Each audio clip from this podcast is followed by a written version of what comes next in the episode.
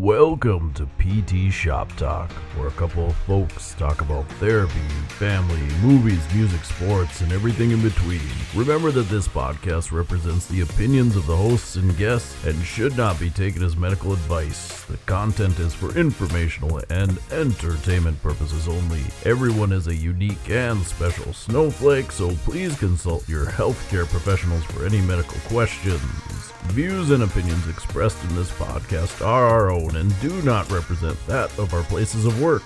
We take every effort to ensure that the information presented is accurate, and we welcome any comments, suggestions, and corrections of error. This podcast should not be used in any legal capacity whatsoever, including, but not limited to, establishing standard of care in a legal sense or as a basis of expert witness testimony. Now, here are your hosts.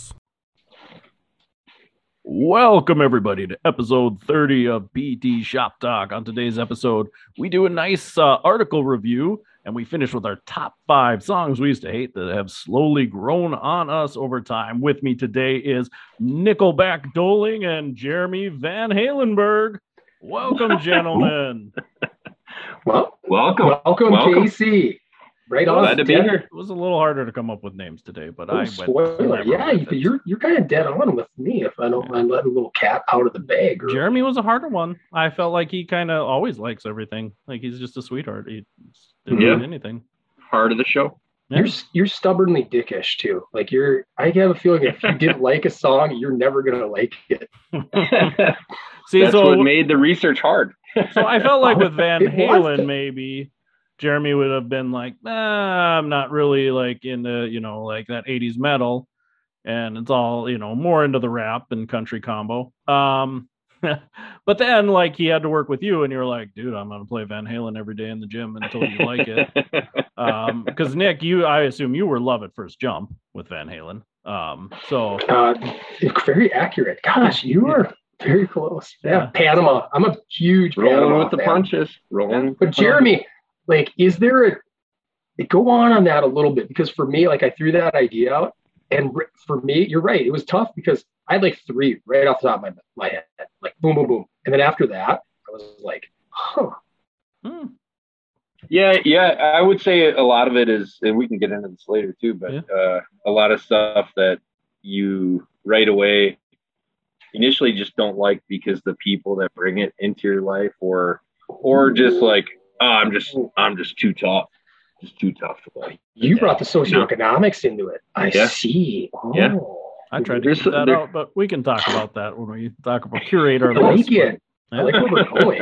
Yes. yeah, that'll be interesting. So we're we're Mm. back to this thing, a, a threesome. Uh, that's Yes. that's exciting.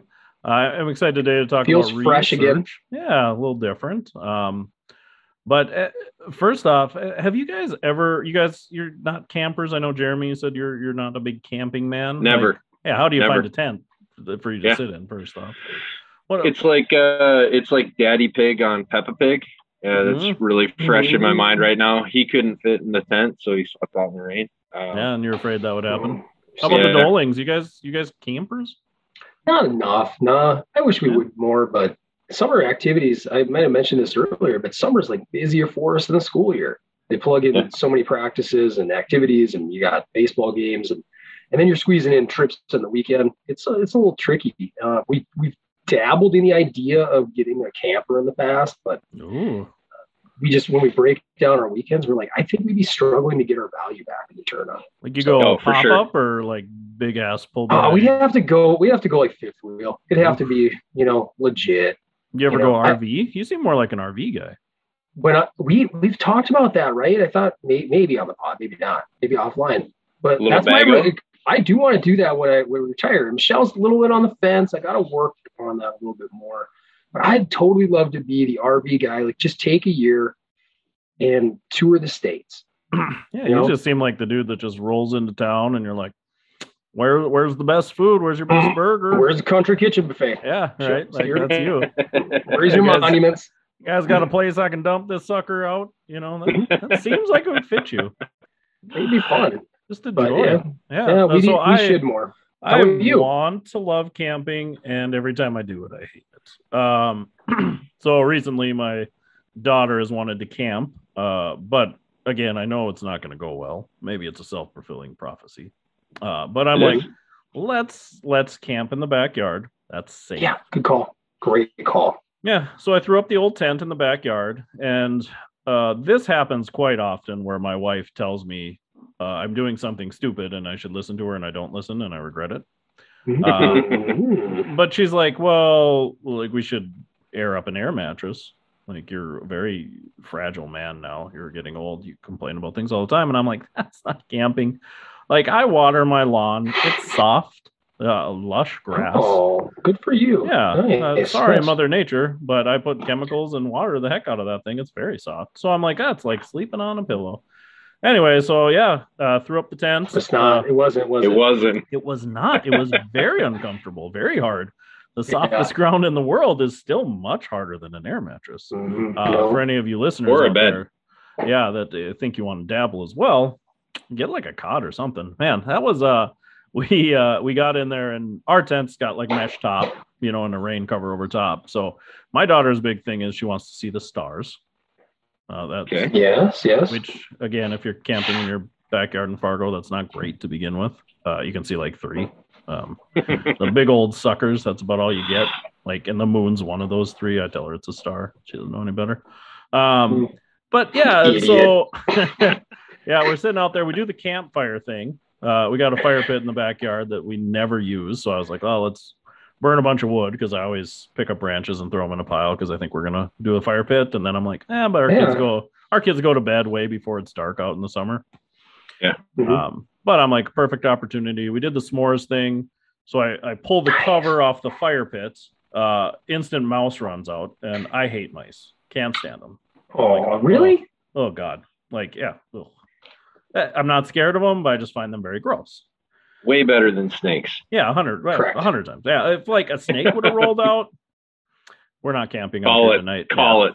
We're going. Yeah. No kidding. Right. Yeah. Slithery guy into your tent tonight. Mhm. Yeah, he's Uh, looking for a shoe or a boot to just lay in. That's what snakes do. Uh, snake in my boot.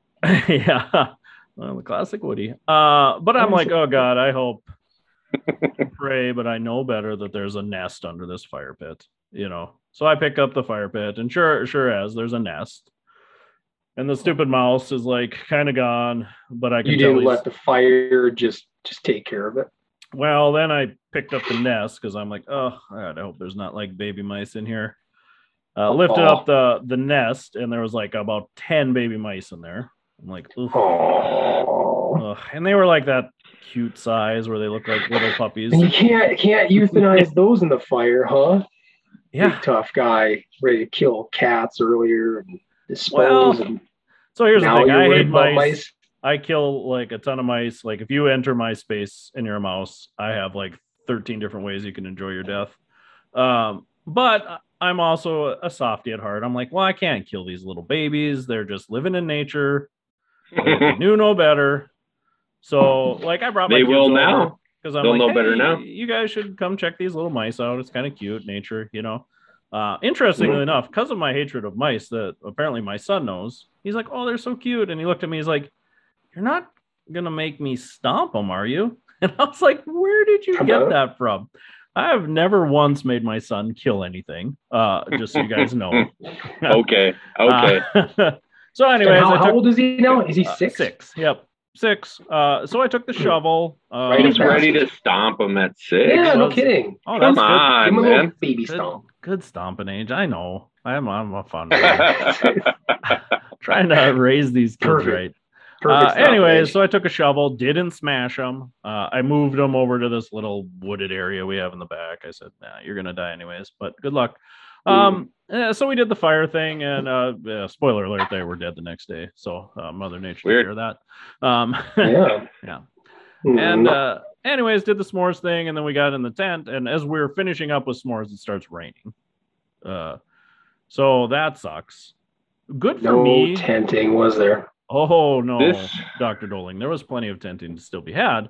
I was actually jacked. 'cause Oh. My, my least favorite part about tenting when I was younger was the fact that, like, whoa, it's five o'clock, it's 200 degrees in the tent, time to get up. Yeah, that's awful. That's yeah. So terrible like, way to wake up. no, this is gonna be pleasant. It's gonna rain all night and be cool. But then I forgot about my sweet, sweet little daughter that wanted to see the stars. So then we get in the tent because we have a rain cover for it if Yeah, if need yeah. be. Um, so throw that up, and my daughter just doesn't understand like why can't we see the stars? I'm like, well, twofold. Trouble. Dummy. It's raining, can't see through clouds. Yeah. Uh, and then I have yeah, Kid. Come open your flipping eyes. Double Figure it Uh, out. Figure it Double out, kid. Yeah, like you can go inside. How many times Read do I book. need to explain this to you? yeah uh, and then we have the cover on so then i like have to entertain my children uh so uh, we just i grabbed a tablet i was like well let's just throw that on we'll watch a movie in the tent that'll be nice Mhm. You're Um, really roughing it. yeah we were well yeah it sucked because the wi-fi wasn't great out there Yeah. Uh, so Uh, my boy, buffering. my Connors ran into that in the past. Yeah. Oof. Where they come in like, we don't get good Wi-Fi out there. yeah. So that was a struggle. Uh, my daughter wasn't loving it, so she eventually had to go inside with my wife because she was uh, just she was gonna have a terrible time no matter what we did. Uh, so then me and my son uh, slept out there, and yeah, I woke up in the morning uh, just uh, absolutely miserable. Uh, and I'm like, hmm, makes sense now. I remember why I, I do it every couple of years and gets So no you, better. so you are acknowledging that there's some type of musculoskeletal orthopedic involvement to this uh, sleeping arrangement, right? That created some pain and stiffness. yeah, uh, I, uh, I, I think it's biopsychosocial. a little bit of all of it, really. If I'm gonna be honest, Was it just- Was it just your past history? Yeah, I fear conditioning. I was gonna hate it. Too many Uh, noisy neighbors. Yeah, my body hated it speaking. physically because it was uh, very uncomfortable. Uh, yeah, there was a lot of terrible things about it. Uh, so yeah, tenting, camping, still not in the cards uh, for Casey Hansen. So Yeah. Oh, good. That just Good for you confirms my good. beliefs. yeah, I mean- Jeremy, you haven't missed out on a thing. You have No. done it right. Yeah. I'm a little jealous. Everyone- I wasted five or six nights of my life trying to enjoy this thing. I think if you Well, would, I- go ahead. No, I was just gonna say. I, I think I told you, Nick. I'm like, almost all of my siblings have had uh, campers, and then they sold them within like five years. Yeah. Like they just don't use yeah. them. Yep. You know, Same here. so I'm like, if if I was gonna go that route, I'd rent one for a couple weekends. Let's see, but it's not gonna be better than my house. Like I'll I'll go drive to the woods for a couple hours, and then I'm gonna come home and sleep in my bed. I and let's mean- be real. You need you, a man of your stature, physically and sociologically, you need to be on like extreme RVs. You need like the big king size Mm. with Yeah. you know the granite countertops. You know, you need to keep I don't Amy need happy. granite counters. I Makes the don't need experience granite. so much more pleasant. I don't need granite countertops, but I I don't know. I just don't I don't get it. I'm like we've evolved as a society to not have to camp. Yeah, I keep telling myself, "Oh, the fresh I- air will be good for you. You'll be one No, with nature." I, there's some cool about there's, you don't find anything like a little cool. There's still something cool about it. Hmm, No, I, I keep telling Ah. myself there is, and every time I do it, I'm still searching for it. I'm I'm actually probably going to do it again this weekend because my wife's gone and my kids want to try it again, and I'm going to Oh, hate it again. Oh. But I- You're right on. You're right on the temp though. The temp is like the diciest part. You know, if you could get like a sweet, like last night down here would have been perfect because I think the overnight drop. It was like no, there was zero wind at all. I think the overnight drop to, gosh, was it like 58? Man, that's some sweet, sweet temp. You can be bundled up underneath that. Mhm. and we're getting to that stage in in the season where at least you can get like another hour of sleep. You know, the sun's Yeah. not coming up like right at 5 a.m. It might be closer Right. to six. So, you know, Those Yeah. were all things I told myself, and you got to keep reinforcing. all You're going to have to keep reinforcing. See, I need to have a safe, It's not uh, worth it. positive experience. Uh, that's the problem. Um, it's not happening. You know, lots Maybe of it'll come uh, this weekend. Yeah, maybe. You know, I if nothing else, I can at least say, well, at least I'm here instead of like We Fest, where those folks are Yeah. I was going to ask if this is timely just because of We Fest weekend. Yeah, no, if you it drink nothing to do with that. and No, Never been. enough beer and booze, you can sleep in a tent. you know, I used to go to this jamboree up in Bottineau called Rockin' the Hills. Uh, Oh, yeah. yeah, Of course you did. Oh, oh yeah. yeah, and uh, yeah, we used to. I used to get pretty ham boned up there. Uh, even then, man, I went for the car instead of the tent. Like I just slept Yeah. in my car. Way better. Did you wake up with steamy, steamy windshields? Oh yeah, all the time. I am a heavy breather. That's a gross feeling though when you wake up in a car. Heavy breather. yeah, uh, yeah, it's not great either. But again, I, you know, fire that car up a few times as you wake up to roll over, listen to some jams, fall back to sleep, keep the temp nice regulated. Who, okay, I gotta know who's the who's the headliner when you went. Oh, I went every year they had it, except for the last year. So I, uh, I don't really uh, remember a lot of music I hated. Uh, if I'm going to be honest, uh, it was definitely a lot of '80s stuff. I think Poison was wah. Po- Poison was probably the biggest band I remember headlining. I think Alice Cooper did it one year, if I'm not mistaken. Oh, maybe that was Moondance. I always wa- always wanted to go, never made it up there. Yeah, It was it was fun. You know, my uh, uh, father used to help with security out there, so he'd always get me like a, a 21 badge, and I was not. Uh, so that was a jam. I mean, uh, that was a great time. That's awesome. Like Dad, Daddy Hansen's out there cracking skulls. Oh yeah, we uh, That's dude Awesome. was having the time of his life out there. Uh, he's uh, an avid listener of this show, so I can't talk too much crap about him because he always calls me out on is it. he? But yeah, he uh, you know, he used to always uh, and we'd always play the like find my dad game because I never could. I mean that that dude was loving it more than I was, I think. So um, it was a great weekend. Yeah, I one of I want to party with your dad. What's your dad's name? uh, uh, fun fact: most people call him Nitro. Um, so What? That was my grad school nickname. whoa, maybe you guys are destined to be. We're destined. yeah, that was uh, It was written. It was written in the stars. Yeah. So uh no, uh, but that was Okay. like too much power to my head later on as I got a little older and like a little more confident. Mm. Like I would get like the security badge so I could like go backstage and Mm. stuff. Um and I remember one time because I never helped at all. Uh, I was absolutely worthless. Uh, I remember we were up there uh, with a crew of guys, and we were hanging out with these gals, uh, like people are ought to do when you're young and single. And, and these girls are like, you know, they were drinking their wine coolers, and we had back at our campsite. Bartles and Jaymes. Probably. Um, well, it was probably Mike's Zemus. time by then. Um, it was probably My, Mike's. oh, okay. So that's not a wine cooler, bro. You got if you're gonna call it gotta- lemonade. Um, spade, spade a spade. Mm, yeah. Mm. Anyway, so we had like uh the huge, you know, like football water jug full of like I don't even remember what we had in there. Teas, maybe Long Island iced teas. And we were Oh, like, nice. so me and my buddy were like, well, we're gonna get get you guys something decent to drink, you know, with a little booze in it. Mm. So we walked back to the campsite and we're like, ugh, that was a long walk. That took like upwards of 10 minutes. Like that was crazy. Mm, exhausting. Yeah. So fatigue set in. Yeah. What did they give you? What So was the I'm- music choice? What's that? What was the magical elixir they gave you? Yeah, I don't. Again, I don't remember what it is, but I'm like, let's fill up about twelve glasses. Let's just hop in my car and drive back over there because I ain't driving or I ain't walking. Oh, ooh. Not Oh, a good Ooh. idea.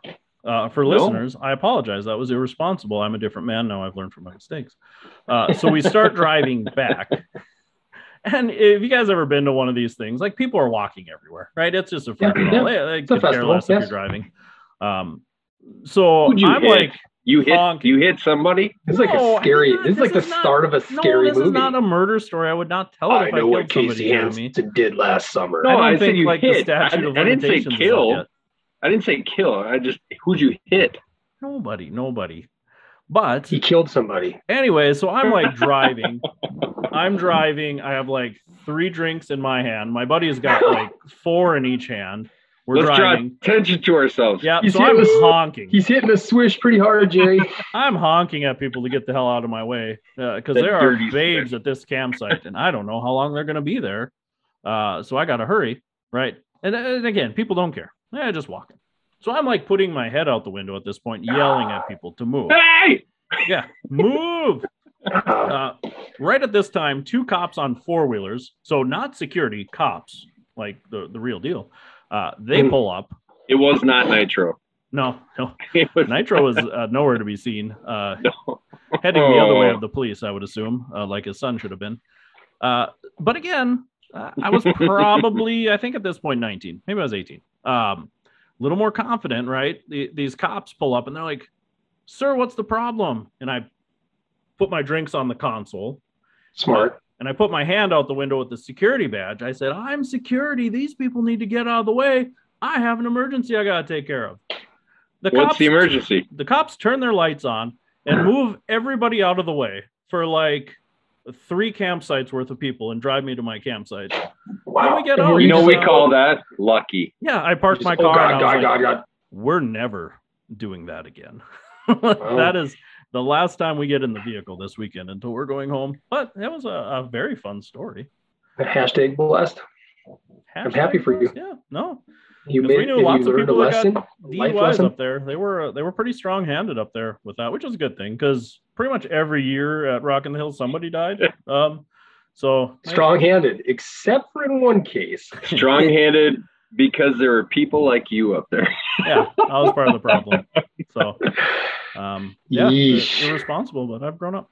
So, That's Rock in good the to Hills Where do we Only where time do I've we enjoyed segue camping. from here? Because this is just a whole slew of of I'm not going to say solid life decisions. Case it's just No, uh, and I just want people to know you can recover from these poor life decisions. Uh, correct. you can change. I, I You pulled it back. You, yeah, I feel really like pulled we, we live in the society now where you're not allowed to make mistakes and learn. You've from totally be redeemed yourself. Yeah, No. I've moved I'm just- on. I'm I can say that you know coming from a place of having never made a mistake in my life, That's particularly Same. when it came to alcohol. Same. Correct. But Me too. but I have so I have sympathy for you, but not empathy. Empathy. Yeah. yeah, That's okay. yeah. I mean, that's that's my job More on the show. I'm More sympathetic. Yeah. open book. yeah, pretty Um, squeaky clean. You know what I like to say. Um, yeah, but Yeah, that's nice. That's nice of you guys. Glad Thanks for glad you sharing. moved on from there. Thanks for sharing, everybody. No, I feel weird. no, that's a joke. Um, that's Uh, meant Drinking a purely to glass make, of make, Giant wine right now. make Um, light of the situation. What's that? And, A uh, sharp, nice Chardonnay? uh, what what do they call it? Gw- Gewürztraminer? Gewürz- Gewürztraminer? Gewürz- Gewürz- Wirtzenheimer, Neimer, Heimer. Yeah, yeah. The same Wiener. people that make Worcestershire sauce, I believe, uh, Yes. their wine. Ooh. Correct. Um, I Correct. like me some Worcestershire yeah. Anchovy City. doesn't taste about the same, but uh, no, uh, yeah. I don't know how we segue. Uh, one other thing, quick though. I We're started stuck. uh, uh, uh, one good thing this week. I tried a new pair of running shoes on. You guys ever use uh, on running? You guys uh, try those shoes? No, you see No. them on, folks? No. Oh, the Swedish. Yeah, Uh, uh, I don't know no. if it's do you have? Do you Oh. have? 'em? Can we you're see them? such a. I mean, you're Oh, you're I'm so not gonna. trendy. This is like going to the campsite. You want me to this walk is all the way oh, it's a shitty story. Your story sucks It unless doesn't I can suck. see it. I gotta see it. If you got new kicks that you want to talk about, you gotta show us. What are you guys? What are you guys going I- to talk about while I leave? Uh, we'll talk amongst ourselves. You got Don't worry something? about it. You got Trust like us with the two- pot. It's gonna Cap- take me a while. It's gonna take me a while. All right, you guys A are good charge. captain can trust his crew Hey, are those- the ship of the pod. What are those shoes behind you? Uh, Asics, which was I usually run it. Nimbus, Nimbi, Yeah. Nimbi. I, run I have a Nimbus. It's a Nimbus. multiple- Yes. Oh, yeah, it's a Nimbus. It's a cloud. I run in Come on. Nimbis because I use multiple. You should. Uh You should spring for some gel Kayanos. Ugh. Ah, no, Come they're so on. bulky. They're so bulky. dude. Oh, Are you for real? I used to Mm. work at Foot Locker.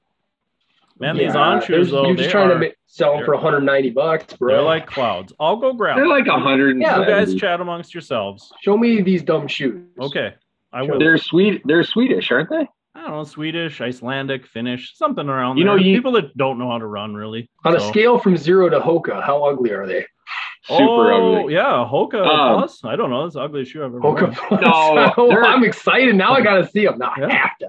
They're Hoka minuses, but you were talking Nimbi, Nimbi.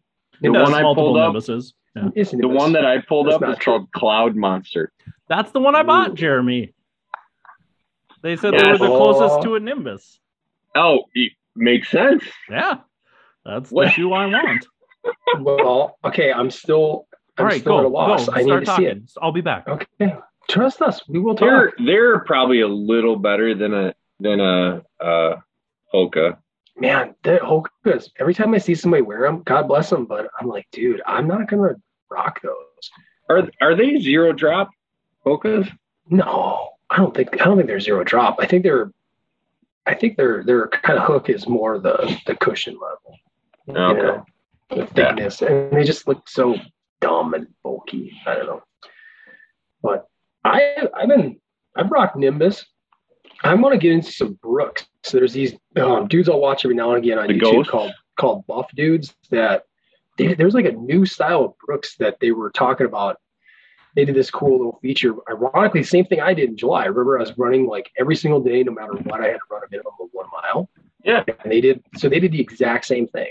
Only I don't know when they started theirs and when it was edited and all that, but they they have this partnership with Brooks and they said all these guys are like they're like six feet tall and like 225.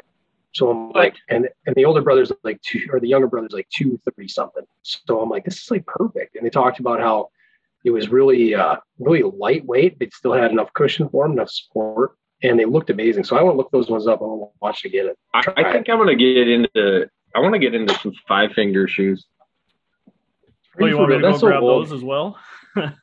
You, oh gosh, you Oh, yeah. are a fi- I had Vibram. You- yeah, those are great. you have a whole body. Your whole body's like caked in Vibram. I just, that's just who you are. Yeah, I have the gloves, the underwear. I don't even want to describe the underwear.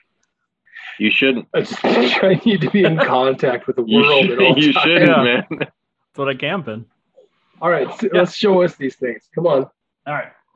Uh, so uh, here they are. I can't believe you haven't heard of Oh. them. Big Stone Blue too. I just didn't. Oh, I've Uh, seen those over and over. I purple, just have no idea what they're Like- called. My Uh, They're camera. purple. Yeah, my camera must uh, be off a little What, bit. what kind of filter you have on there? Uh, I I got to take some of the reds out. Uh, otherwise, all my right. skin looks a little uh, too red because I, I They- drink too much, as we've talked Doling, about. Um, do they look? Uh, They look blue, don't they? Yes, oh yeah, I you're see them on my I, own I would swear They're they're a little blue. Yep. Yeah. Uh, Yeah. Okay. My studio lights, I have a filter on them that does kind of cut color out a little bit.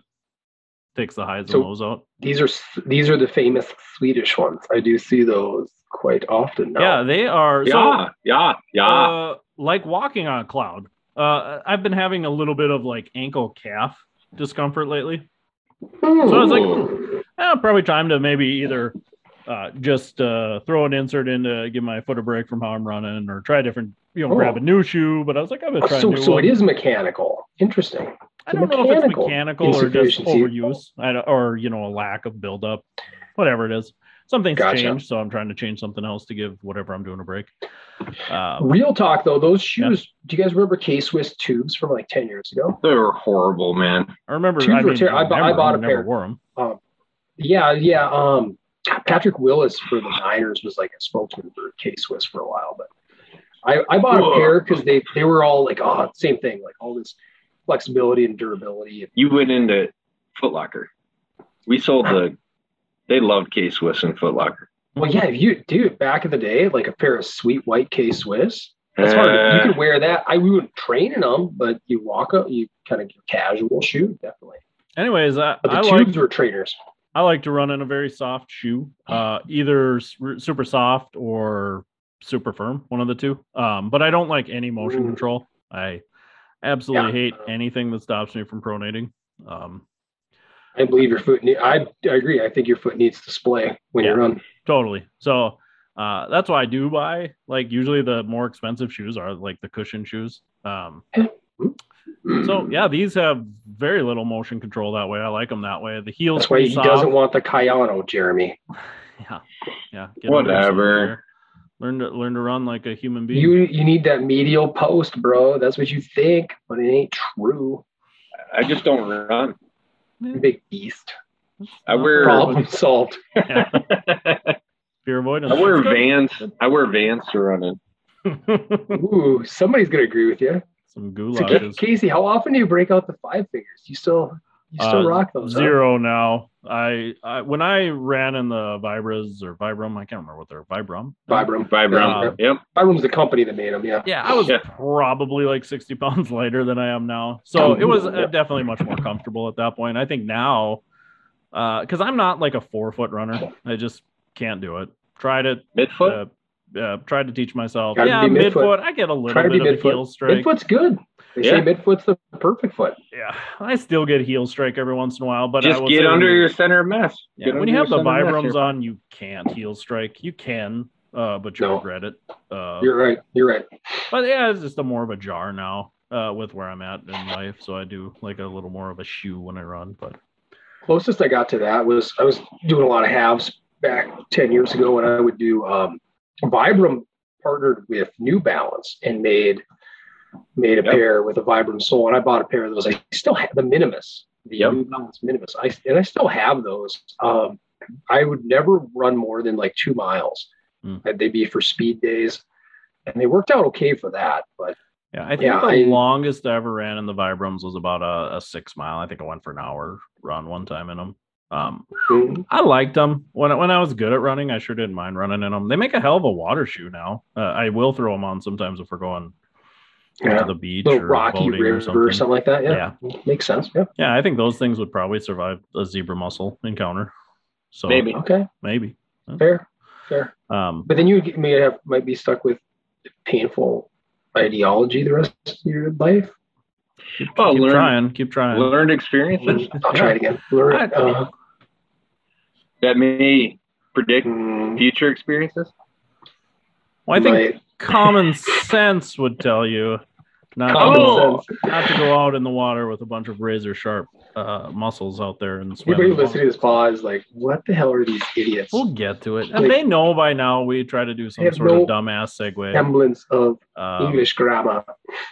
From fear to safety, a roadmap to recovery. Yeah, that is the article we are going to review today. So, yeah, from fear to safety, roadmap to recovery from musculoskeletal pain. This was uh, printed in uh, PTJ, uh, Physical Therapy Journal, 2022. Uh, so relatively new. Uh, I think the advanced publication I have was December 23rd, 2021. So, um, not like new new, but uh, I think new enough to warn us to go over and talk about it. I think it's a cool article. Um, I don't know, like actually the the first couple of authors uh, were a little more unfamiliar to me. Uh, Canyonero, uh, no, that's not how you pronounce it. Can- Caneiro. Uh, Smith, Caneiro. Bunzli, uh, Linton. I, I don't know those folks, uh, especially uh, that Linton, I guess, psych. So not huge, maybe in our profession. Maybe it is, I'm just not familiar. But definitely the last two, Moseley and Sullivan. Moseley uh, and Sullivan. folks I follow quite a bit on Twitter. So, um, and, and one of the professors over at UJ kind of passed this on to me too. He said, you know, it's a lot of stuff we know and we talk about, but it was cool to see it like just kind of laid out in an article and to just talk about the principles and Why? Why do we need an article to tell us to use common sense? Funny. Yeah. Yeah, But, you know, like the article, we'll get to it. I mean, the article tells us all the time how we let common sense fail us, right? Correct? Yeah. Because we leave Sure. too much, you know.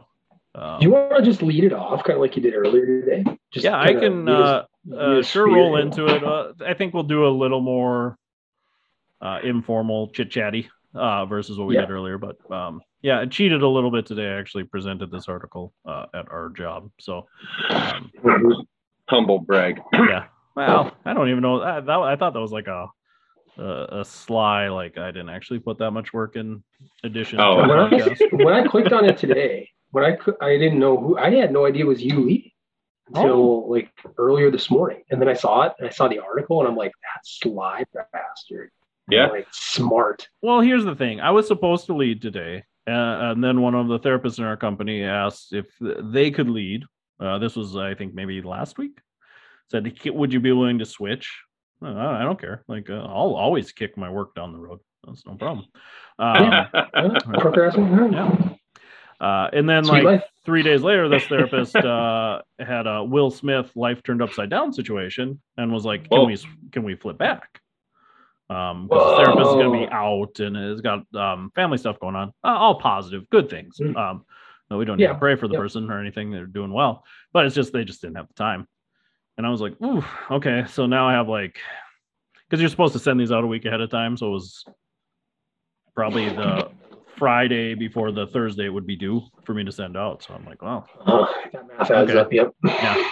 I was like, okay. Um, uh, I was already looking at this article for us to talk about, so I'm gonna uh, not make more work for myself. So I shot. I got out. this. Yeah. Yeah. So, I'll expect you to do the same in October for me. is that gonna happen Keep again? that in mind. Uh, No, yeah. I, Oh, I, I present in October. Oh yeah. Yeah. for sure. As well, Jeremy. When do you present? Yeah. When do Yeah, you Come on, present, Jeremy. Jerry? I'll get on the list. Gosh. God, you're are gonna, so you're gonna turn into These Jerry with a G pretty soon. Uh, That's a total Jerry move for sure. short for Gerald. Yeah. Jerry, yeah, exactly. It's like a lesser Jerry.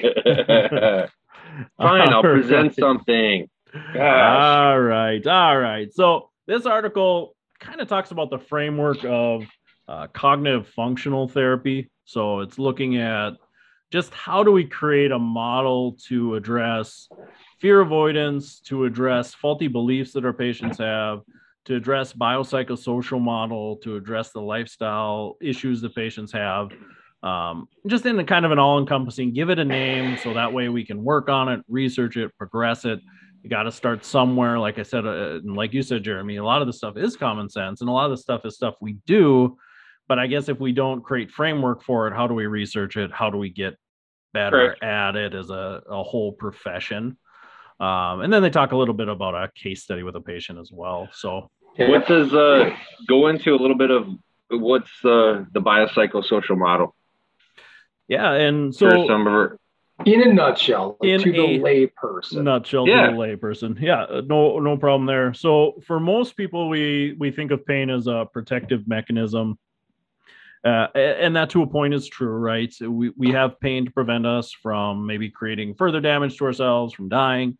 Um, pain's just kind of an alarm system. Pain doesn't always necessarily infer any sort of structural damage. Uh, we can have lots of instances of pain without really any physical harm. Mhm. Uh, if you Yeah. guys have ever like thought a pan was hot and you went to grab it and you like pulled your hand away because it burned you, and then you realized the pot like you'd never turned the burner on, right? Your, your brain had created a situation where it thought the pot was going to be hot, um, and it wasn't. Uh, so you still have that response without any physical damage. So. Um, so when we talk about the biopsychosocial model of pain, it's taking more than just input into the system. That that's kind of the old concept of pain is you step on something, a message goes through your nerves to your brain that said, ouch, you stepped on something. Uh, and we know that's just not true. Uh, we do step on something and a message is sent to your brain, but it, it's strictly just information to your brain. Uh, our brain has to process that information. And when we say biopsychosocial, your brain processes that information based on a multitude of things your past experiences with pain, your knowledge Yep. about pain, um, family experiences with pain, all these different things create this biopsychosocial model of how your brain interprets those messages. So that's kind of what we talk about. It, we used to focus really biomechanical. You came Yeah. in because your knee hurt. Okay, is it a meniscus? Is it an ACL? Is it arthritis? Is it rheumatoid arthritis? There's some structural problem that your knee hurts. Um, Mhm. and that's medicine still is probably predominantly that. Um, Yep. Today, if you go into a general practitioner, or orthopedic surgeon, a lot of physical therapists, that's probably the message you're going to get. Um, Correct. is what they're looking for is fix something. Uh, I think we all get into this because we want to make people better. Uh, Mhm. and I think initially uh, we talk about common sense model.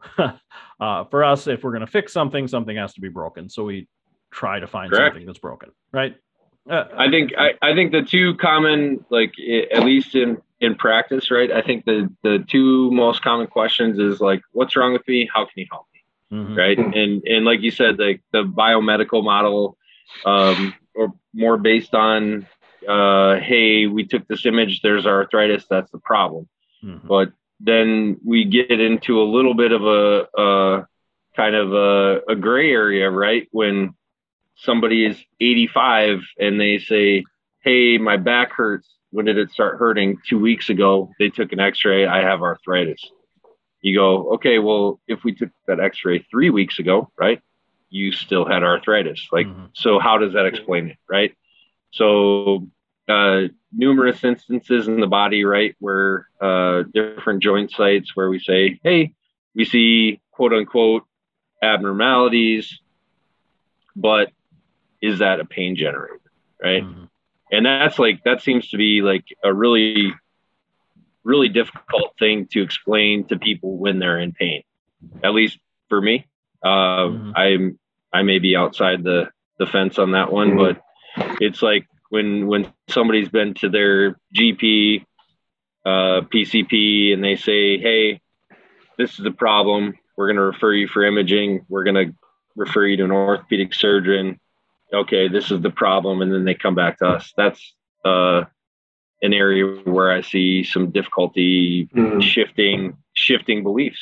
right? I think we we touched on this a few weeks back, maybe a few months back, but it still comes down to how that message is being relayed by those other providers too. By the time they get to, to us in those situations, because if they're if they're and, and I think we acknowledged right, Casey. I think we agreed we're it's probably getting better, Right? Better than it than, better than it was. I think Yeah. we're seeing a, a little bit fewer of the maybe I'll say catastrophizing uh, approaches to relaying um, the message to the patient, relaying the diagnosis to the patient, the prognosis.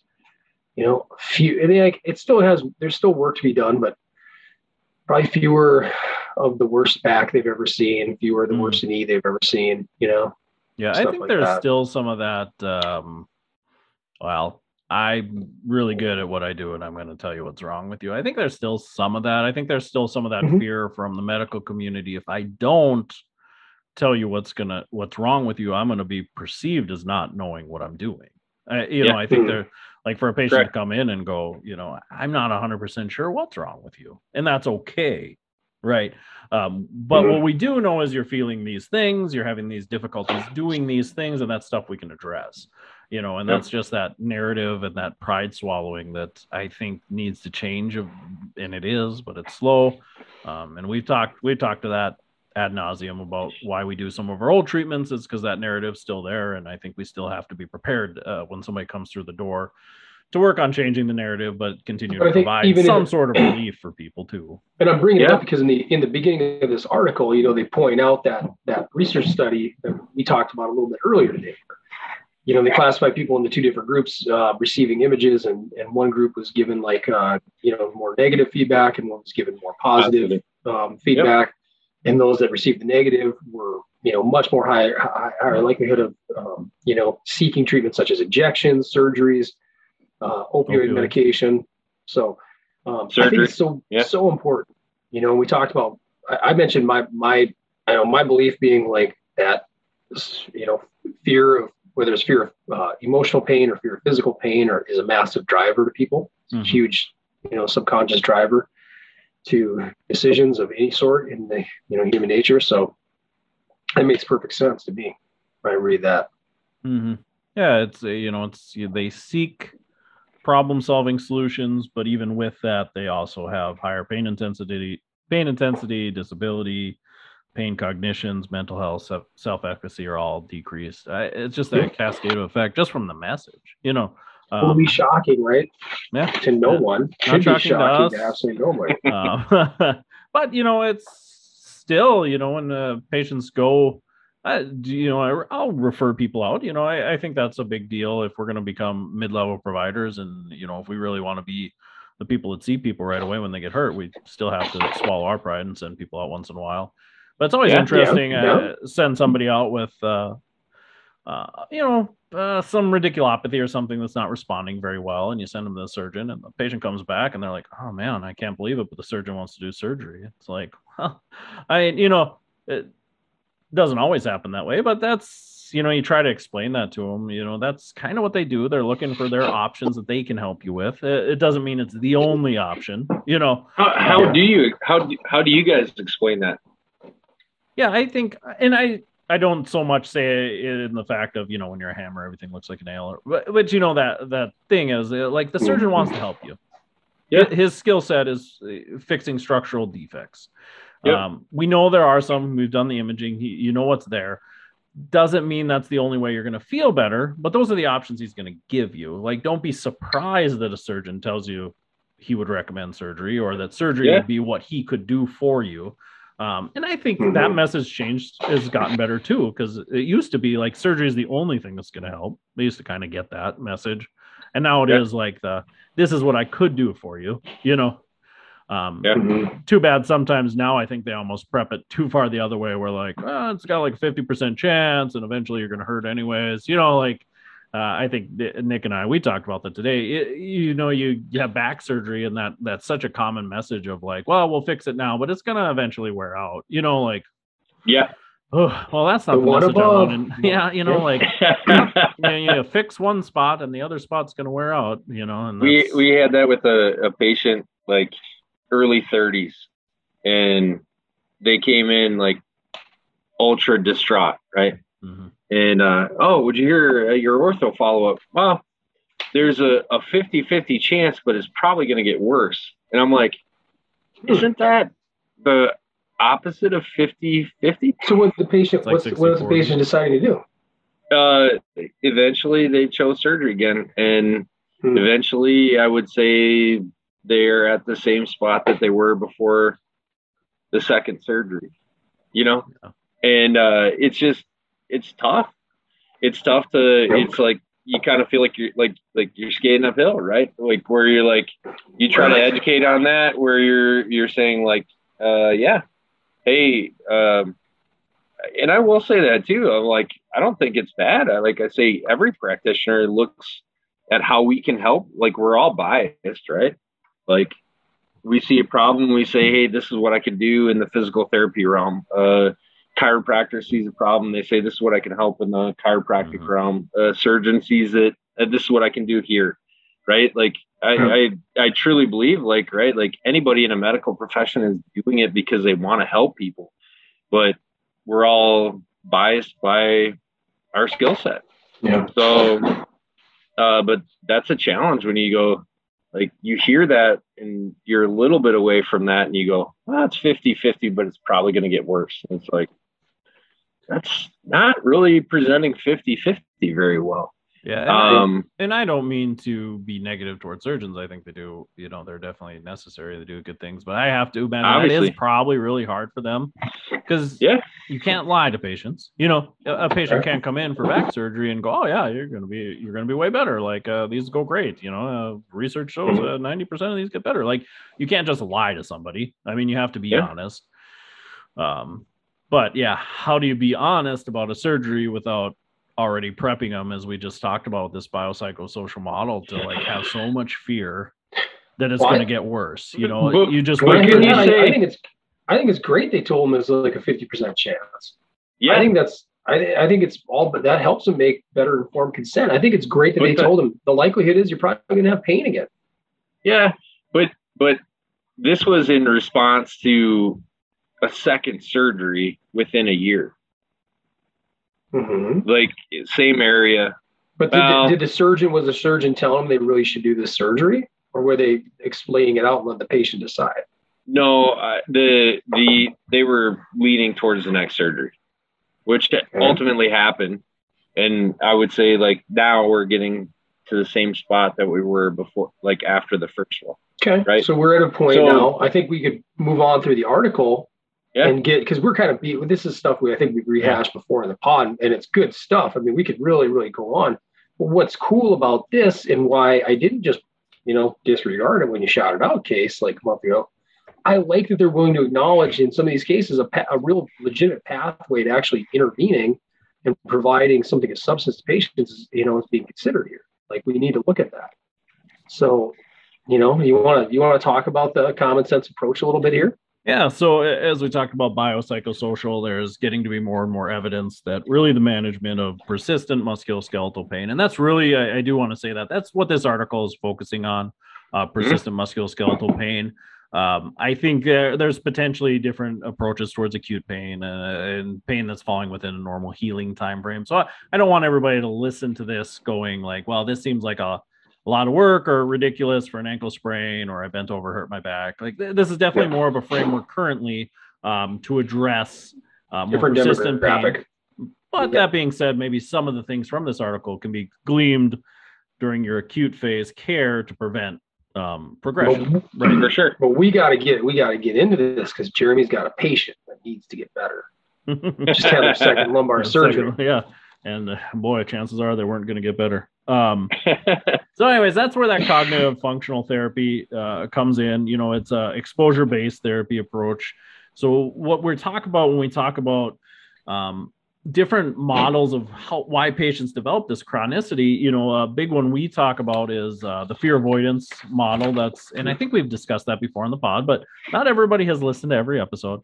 But what it really comes down to is when you have an injury experience, typically one of two things happen. You have the injury, um, you assess it, you realize you're safe, you go through the normal healing, and life returns to normal. I, I think most of us have had those experiences, whether it's a paper cut or a stub toe or ankle sprain. Um, life's good. Life's fine. Uh, the other end of that is we hurt ourselves. Um, we start to worry about it.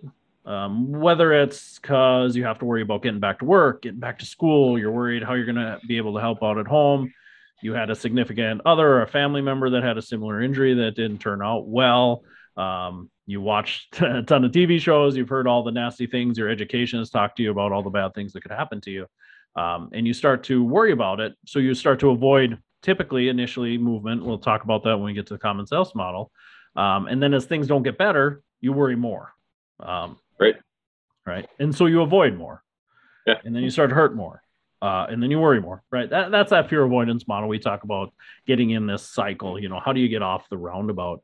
Um, so the second part of that, when we start to look at the fear avoidance model, and we talk about conceptualizing how do we treat it and how do patients how do patients get into it, and then how do we treat it, is that common sense model. So really, what the common sense model comes down to is a process by which an individual makes sense of their pain and, and what it means now and moving forward. So when we talk about somebody that maybe bends forward, hurts their back, um, the common sense model for these patients says that, well, I bent forward, that hurt my back. Um, and then patients oftentimes make the leap towards instead of reassessing that, uh, bending forward again, or trying some of those experiences of bending forward because they think that's what hurt their back, they avoid bending forward, which is that mm-hmm. leap in common sense that causes people trouble because they don't bend forward and maybe the pain doesn't increase because they're not bending forward. So they assume that not bending forward is the same as bending forward. So um, it's this leap in common sense uh, that we have to really focus on breaking that apart. Um, you know, and then that common sense, uh, that lack of bending forward, they talk about that in this article, tends to then grow as time goes on, right? So they had that misconception that not bending forward was the same as bending forward. They never really reassess that safety of bending forward. They've just been avoiding it. Um, yeah. And they infer that into similar activities. Well, bending, I'm going to avoid bending forward. So I'm going to avoid vacuuming. I'm going to avoid putting my shoes on. I'm going to avoid picking up my kids. Uh, again, all these activities that they're inferring um, from this initial common sense leap that, well, I bend forward, it hurt my back. So bending forward hurt my back. Um, and then they start to go to dissimilar activities. Uh, talked about that today. Lifting overhead, you know, well, bending forward's a lifting task. So lifting something overhead is still a lifting task. So now that's something I avoid, even though that's a completely opposite movement. Now we're talking extension, right? As you lift overhead, you tend to extend up. Mm-hmm. Um, yeah. So now you're starting to avoid dissimilar activities from the one you originally thought. So um, that's kind of how that common sense model comes around from the patient standpoint of how you get into fear avoidance model. And then the common sense then from our end is how do we create safe experiences for patients, whether that's graded exposure, um, different techniques to make the patient realize that bending forward isn't necessarily going to produce pain and that that activity is not a threatening activity i guess that that's kind of a 10,000 foot view of it i mean i know that's yeah. probably sounding complicated but mm-hmm. no i like uh, the thought of you know like uh, our memories inform what we do, right? And mm-hmm. if you attach that to a, a, fearful memory, like the last time I bent forward, I was in excruciating pain. I was off of work for six weeks, right? Like it is common sense yeah. to say, like, let me stop that. But then, like, like then what's our gap in there? Like, how do we help them gain control over that again, right? And yeah. uh, and it it's interesting how you can get. what we said it's a roundabout, right? They get stuck in that fear avoidance model um, yep. I just ha- just had that instance uh, this week where a patient came in, seeing them for something else, but they were like, "Oh man, you know my my hip's killing me." Oh, what's going on? Well, you know, I, I typically I, I I walk on a really high incline, really at a pretty slow pace, and I thought to myself, well, let's flatten this thing out, and I really want to work on my speed. Well, then my hip started hurting. um, you know, so so he quit on the treadmill. You and that like, was a correlation. Yep, yep that was the correlation that running on the together, treadmill yeah. caused me pain. Um, uh, avoided running on the treadmill. Um, started mm-hmm. to again now uh, pain with walking, pain with those kind of things. Again, he's starting to infer, infer based on the treadmill thing. But it was just so interesting to go. Okay, so how long did you try to run on the treadmill? You know, that first time it hurt. Mm-hmm. You know, how many times did you try it since then? Well, I, I instantly haven't. stopped. You know, I knew that was Fear avoidance. you know yeah. caused me pain. Right there. and, and here we were, like two or three weeks out. So okay, so you you you avoided the the treadmill because you thought it, it, it caused you pain. Um, so it's gotten better since you stopped running. Oh no, it's gotten a lot worse. Hmm. Interesting. And and as Good soon as he said it, good opportunity to kind of relearn them a little yeah, bit, right? as soon as he said that, he was like, maybe I should be running more, huh? I felt a lot better when I was doing that. I said, yeah, you know, and, and we did a full exam, and that's part of this thing that we talk about this article. You have to do a really thorough exam, and we we assessed Yep. everything. You have to rule and- out the big bads too. you know, and the only thing that really reproduced his symptoms was uh um like straight leg raise, some neurodynamic stuff on that side, and uh palpation on the back. Mm-hmm. Hip didn't bother at all. Full hip motion, um, joint mobility of the hip, couldn't reproduce it at all. Pushed on his back a little bit. He's like, Oh yeah, that's my pain exactly. Um, so you know, we again, patients do want they they talk about the five dimensions uh, of this common Mhm. uh, or common sense model is, you know, what's the pain, what caused it, what are the consequences, what's the timeline, uh, and you know, what's the ability to cure it or control it. So we did do this nice eval and said, you know, well, I think you're just really used to running on an incline. You flattened out, probably put a little different stress on your back than you're used to. you know, your body responded and said, hey, we're used to running flexed forward because that's what happens when you run or walk on an incline. Yep, correct, forward. Um, so you force your back into a more neutral or extended position that you weren't used to, and you tried to do that same amount of activity that you were doing flex forward, uh, and your body just gave you a little bit of a signal to hey, back off a little bit. We're not ready for this activity yet to this extent. Um, you know, maybe had a little bit of swelling. That's probably why you were stiff and sore the next morning. And but now you've been avoiding that activity that really your back was feeling great when you're on the treadmill. It's a very back healthy activity um, and you've stopped that. Now your back's gotten worse. Uh, inactivity. You could go into a whole brain smudging and uh, uh, questioning why you're not moving. Activity, biopsychosocial model. If you want to get into a longer talk on it, but that, that's pretty it much sounds like just you're it sounds like you're handling it really well. you know, just listening to you lay it out there, and you're catching it at such a nice early time, relatively speaking. Oh yeah, and he and he's one of those ones that he responds well to therapy. You know, he he's he's bought it hook, line, and sinker, right? I mean, he will. We are, our therapeutic alliance is super high. I've seen him for multiple things, and he's recovered very well quickly Yeah. from multiple things. So, Well, Right. hugely important. He trusts you. That's That right, the trust- Yeah, Right. that's the crux, right? I mean, I could have told him he had a posterior disc bulge and he needs to do a bunch of McKenzie's to feel better, and he'd probably get better too. Um, but the fact is that then I've created a poor narrative for later, right? Um, Yeah. so But I think it's I think it's I think it's very cool that as we're I'm kind of reading through some of my highlighted portions from you know the article itself. And when you read through this, people who are you know the qualitative study found that people with chronic back pain who gained control over their pain by modifying the way they move reported an ability to self-manage pain and flares while engaging in their valued goals. Among those who did not receive pain, who did not achieve pain control, some reported poorer outcomes of follow up, whereas others reported that accepting the unpredictability and uncontrollability of pain or adopting a new and more positive mindset about the causes and consequences of pain enabled them to control their worry and still engage in valued activities. So that's kind of cool. It's showing that even in these subsets, they were seeing some, some level of benefit to doing this mhm. you know, whether it was, you know, whether it was being able to manage pain and flare ups or whether it was just being able to just continue to stay active regardless of pain Yep. and not let it become disabling, which is such a huge piece of it. Yeah, I And think that's- that's, a big. The, you know, the cure versus controllability. That fifth fifth part of that common sense model too is just yeah. Sometimes like making sure, and that that'll be an interesting when we get to it. You know, like sometimes it's okay to you know take fear away from pain too. Correct. You know, not just fear away from the activity. I, I think sometimes we have to start there.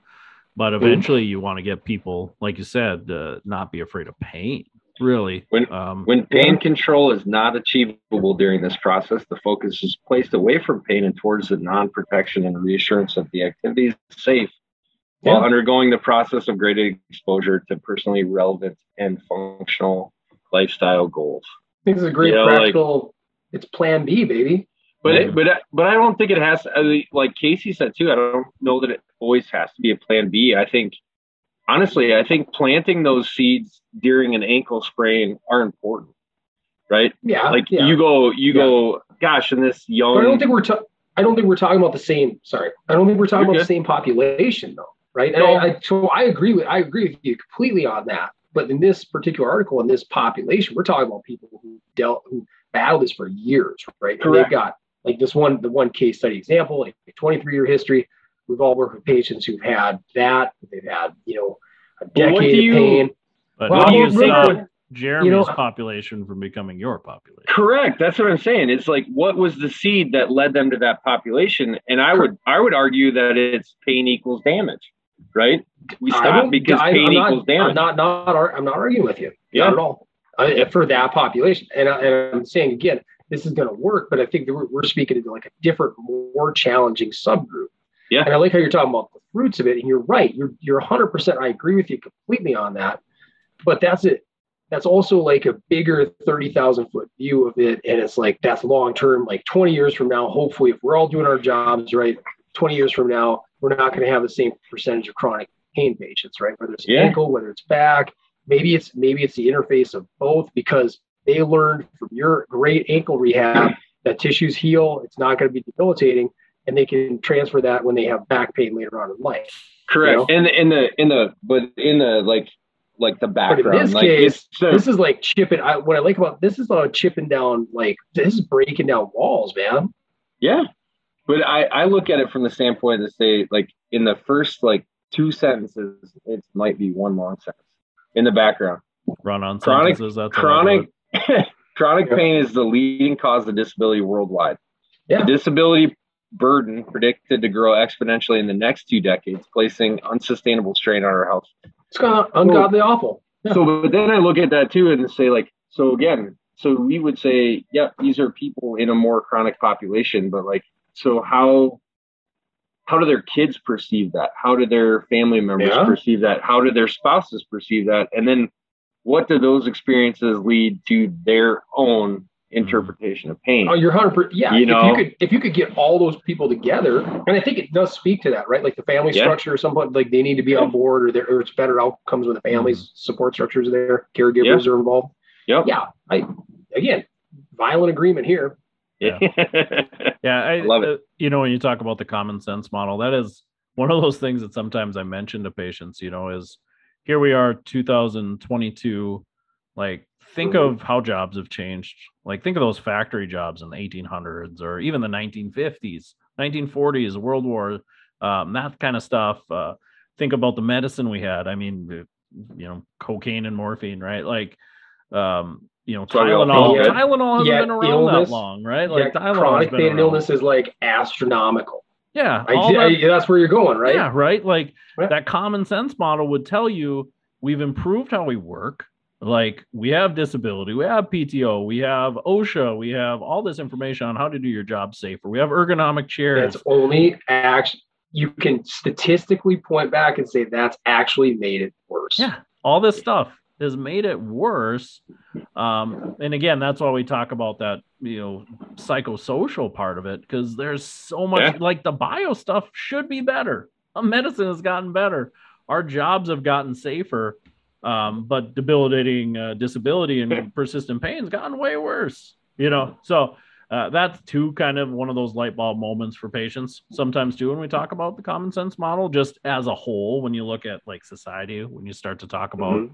Like why are you you know why are we delving so much into my beliefs and you know what's going on you know it's like well because that's that stuff important. now is probably more important. Matters. we've we're killing it with the bio stuff. I mean, surgeries and equipment and everything's so much better. I mean, you can go to a, a factory job and have a exoskeleton on your body now that lifts 75% of what you would have lifted 50 years ago. You know, um, we have Yeah. cranes that do all the lifting. You just got to guide it. Not every job. I mean, I'm, I don't mean to say everybody out here should just uh, not lift a single thing at work, but sit to stand desks, ergonomic chairs, special keyboards, special mice. Um, you know, think of those folks back on the typewriters that were just typewriting at a cruddy desk in a cruddy chair. like probably a folding chair for eight to ten hours a day. you know, they didn't have a gel pad for their wrists. They didn't have ergonomic keyboards. You've seen a typewriter? I mean, Yeah. good grade. Terrible. Yeah, terrible. Terrible. If if I typed on a typewriter for a day, I, I bet I'd have carpal tunnel. You know, like, I mean, I would have those symptoms probably. You know, I- I don't wanna No, we're gonna have to tunnel- challenge. tunnel, but We we got to challenge that belief system right there. yeah. I think you're I think you're res- resilient enough to handle that. You you would have you would have done well. I So the service has prepared me. So Not uh, always, do- and unfortunately, I think there's a lot of very altruistically natured individuals in healthcare, and then I think there's other driving mechanisms. I just sent you guys a graph that was that I I saw online like a week ago, maybe. I think it's very interesting, very interesting. You guys left a little sidebar offline Yeah. view of, uh, when it comes to healthcare dollars and expenses and stuff like that.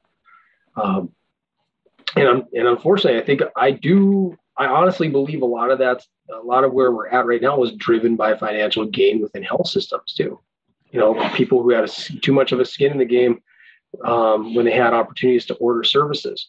You know, and thus with their patient relationship made recommendations that have, uh, in, however much they could legitimize them or rationalize them, they've created a lot of downstream consequence. Yeah, and that's Yeah. really hard to affect too. You know, that other that Lancet article I sent out to you guys too. You know, it's interesting. You can even have an algorithm that tells you, you know, what you need to do. And these providers are just, you know, 25% of them still weren't following it. I mean, you know, in a study where it's looking at adhering to this thing and they're still like, nah, you need some imaging. You need you need a surgical Yeah. consult right away. But I think a Um, lot of that's a lot of that's pushed by patients too, right? Yeah. No, and their I- beliefs. Yeah. It's like I, I need this MRI to know. Well, why? Do you want to have surgery? No, I just want to know what's going on. yeah. And I- you're like, Mm-hmm. It's All right. hard, you know, because we talk about it. Um, you know, patient led care, right? I mean, you want your patients to be part of the decision making process, you know, Mm-hmm. Um, as far as, you know, what's going to work with you, frequency, duration, you know, what times a day can you do your exercises? How many exercises do you think you can fit in a day? You know, we're like, we're trained to, you know, talk about that stuff. But when it comes Yeah. to the other end and the patient's really pushing for things you don't think are medically the correct thing, that is a hard conversation to have. You know, I have a patient right now that's Correct. just, uh, you know, heck bent on getting a second uh, cortisone shot for a frozen shoulder, you know, and it's like, Hmm. man, like I wouldn't have recommended the first one, you Yeah. know, Yeah. um, and two weeks later wants a second and just uh, really perseverating on the fact that it's not going to feel good until this person gets it. So those are hard messages, you know, to break without just I mean, given Yeah. this per I've given this person research articles on you know frozen shoulder, not specifically to say that cortisone would or wouldn't work, but you know that's within the research articles. Um, you know, you try to try to educate as much as you can, but because they're not Yeah. going to necessarily believe me. that's a wild chart, Nick. Whew. Isn't it? Pretty mind blowing. I haven't even looked Woo. at it. Healthcare expenses since when did it start? Was it was it the last twenty years? Uh, yeah, January 2000 to June 22. Uh, like 200 and if I had to guess, like 20, 220 percent increase. in healthcare expense. The number one thing, number one uh, largest increase in expense in the United States. Yeah, you should have uh, pulled that up on your computer and shared it with the YouTube audience. But I'll allow it next time. Yep. Next, you'll get it next would- time. Price changes. The next closest is college tuition and fees. Hold on, college textbooks, medical care services. So we're we're two of the top four right there. Yeah. Number one and number four. They're and then you look at things all over like, look at this- 120 percent. comparatively speaking, things that are more affordable than they were in 2000 are like um, new cars, clothing, cell phone services, c- computer software, actually, toys and TVs. You know, pretty pretty interesting. You know, when you break this whole thing down. TVs Um, must be like cheaper now, aren't they? Yeah, Yeah, way and that's what I way cheaper. Yeah. They're down by like almost 100 percent. It's They I like got one thing right. I got like 17 in my house now. But they so say the- at Overall I mean- inflation rate is 75 percent almost. Really. So it, it, it's it's Wild. so when you read that and you see it, it it it shines this mirror back at should shut it back to the industry. Yeah. And anybody who's listening, any anybody who's got a decision to make on, you know, what their doctors ask them to do, at least orthopedically based on musculoskeletal pain, it's like, gosh, what is really motivating this? And I think it, if more of this information gets out, more people understand it, um, and can make more informed decisions. And and also um, and and additionally understand that there's successful pathways that don't involve surgical interventions, they don't involve injections, um, and you can get better. Well, you can get back to life, but you got to want to, that. You know, and you said this too, Jeremy. You got to want to though. The patient yeah. has to want to. Yeah. And they got to want to believe in it too. Mm-hmm. It can't just you know be a matter of well, I was told this, and I'm just going to blindly lead it. Somebody else's fault. Well, and to know that there's a choice there, right? Like I've had multiple people tell me, like, man, you know, I had, you know, this is poo pooing back surgery, but I I had back surgery, but I was in so much pain, I I didn't know there was another choice, you know, like, and uh, yeah, it's tough. It's tough when you're in that because that pain experience does shake up your life, uh, but mm-hmm. still to know that there is a choice and um, yeah, yeah. Challenge. Yeah, that is the hardest part. And that, this article doesn't touch on that a whole lot. But yeah, that willingness no. to that willingness to change is really hard. And it, it, and it's tough, uh, Nick. I think I think that was on there when you talked about sympathetic versus empathetic. Um, you know, that's yep. a big deal, you know, and how can you really make these patients believe they can get better? I think that's a struggle too sometimes. And it and it's tough sometimes that message coming from me you know i just don't have those experiences with patients and i've been uh, blessed you know i've been very lucky um, to have good upbringing uh, good education uh, good health through all this stuff um, you know avoided duis at uh, Rockin' the Hills and things like that mm-hmm. you know I was, was gonna make a comment you know so it is it's hard for me to deliver you know because I, I, do believe it because and i think we all believe it because we've had plenty of patients with beautiful success stories i know you guys have um, yeah. Uh, yeah. so i do believe it in my heart of hearts when i tell patients you can get better but how to put that out there so the patient believes i'm not just blowing smoke too i, I think that's really tough yeah. and, and that's kind of where society's at too is like mm-hmm. well you know you tell me this uh, it's easy for you to say you know you're a therapist you got all the money in the world. Uh, that's one of the, also a misnomer. all the money. Uh, you know, talked about the money bin many times. Right. Um, you know, yeah, you, you, have, but we do have good money. I, I, I, don't, you know, if you're smart with your money, we have a good profession for that way. If you uh, watch your watch what you're doing, um, but we have education. We, you know, we have good families. So that's educate. I think he's education is probably the biggest thing. The knowledge yeah. base. Yep. But to your point, now I I have had I've had. Uh, left-sided lumbar pain and radiculopathy so bad I had foot drop back in 2009. Rehab myself through it with some help of a couple other people. So I have empathy and I can share these stories on occasion with the person who I feel needs to hear it. But again, Jeremy's probably heard me say this to death, but using the old idiom, like you can lead a horse to water, but you can't make it drink. Some people totally dig that and it works, it empowers them, and they say, oh, it, it can be done. And other people are like, well, that's you, mm-hmm. not me. Right. You know, and they're they're stubbornly married. They, they're almost married to this identity as someone in pain. Yeah. And then you then you really question like, do you truly want to get better? Um, you know, what's driving some of those sociologic uh, inputs? Yeah, I had that. Oh, go ahead, Jeremy. Go no, ahead, Jeremy. no, you're good. No, I was just going to come say, on, Gary. Come on. I had the I had the same conversation with the patient. He was telling me about just a life story from someone who's close to him, and the the the story, like, right? Like we always tell ourselves stories, no matter where we yeah. are, we what do. we're doing, what our education level is. But, you know, he, he goes, you know, gosh, she just told herself the story that this is how I grew up. This is what I am, you know? And it's like, well, yeah, you can grow up anyway, but there's always a choice, right? Like yeah. at the end of it, there's always a choice. You, you could say like, I'm not going to be that or you could be like, ah, it's just my genetic makeup. That's my DNA. That's what I'm going to do. You know, and, and that was powerful to hear from a patient. I was like, man, preach, man. Like, that's so true. You can grow up anyway. And, and, you know, like maybe people say, ah, the American dream is dead. You can't do anything. I, I don't know. I think you can. It's, it doesn't mean it's easy. It doesn't Well, mean it's gonna- easy. What you're gonna say, I'm gonna I'm gonna spin right off of that, and whether you guys agree or dis, I think you'll agree. I think in a lot of ways, ongoing like initial and ongoing leadership training that I've had has made me a better therapist. Yeah. Because you're 100 percent like the stories. I believe that stories you're just a product of the stories you tell yourself. Yeah.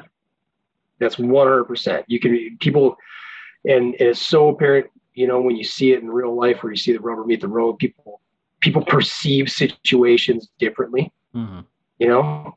And there's there's obviously we go on example after example of like shitty shitty experiences people have overcame because they viewed it as hey this is just a setback. God's teaching me something and i'm gonna i'm gonna learn from this and i'm gonna grow as a human being you know? Conversely you can have little you can have people who friggin stub their toe and it's like why is this always happening to me? Why am i always getting hurt right Yeah. and it's like man yeah if you keep telling yourself that that's exactly the life you're gonna have But I, you know, I think that ties in though, right? Belief systems are strong. so strong The brain is strong. you I think fifty percent of it, our talk, it affects Fifty percent of our talk today, Casey, was on psychology. Truly, Yeah. it was. It is. Yeah, and I think that's that's tough because you talk about beliefs. I mean, our parents do so much damage to us. Um, sorry, Dad. I know you listen. Or I'm not saying that. positive. or positive, right? But Yeah. but it's so I love you, Nitro. yeah, uh, Nitro, good guy. So you, uh, but that that's the tough part when you say like you, you can choose what you do. I, I totally agree with that. I think, and Nick, like you said, uh, we've had these abilities to find those uh, things that motivate us and get us going, and it, it's just so hard. I wish there was a way to find that for everybody, you know. And how do we address that from an early age? And how do you really, you know, I remember we had with like guidance counselors. You can be anything you want to be.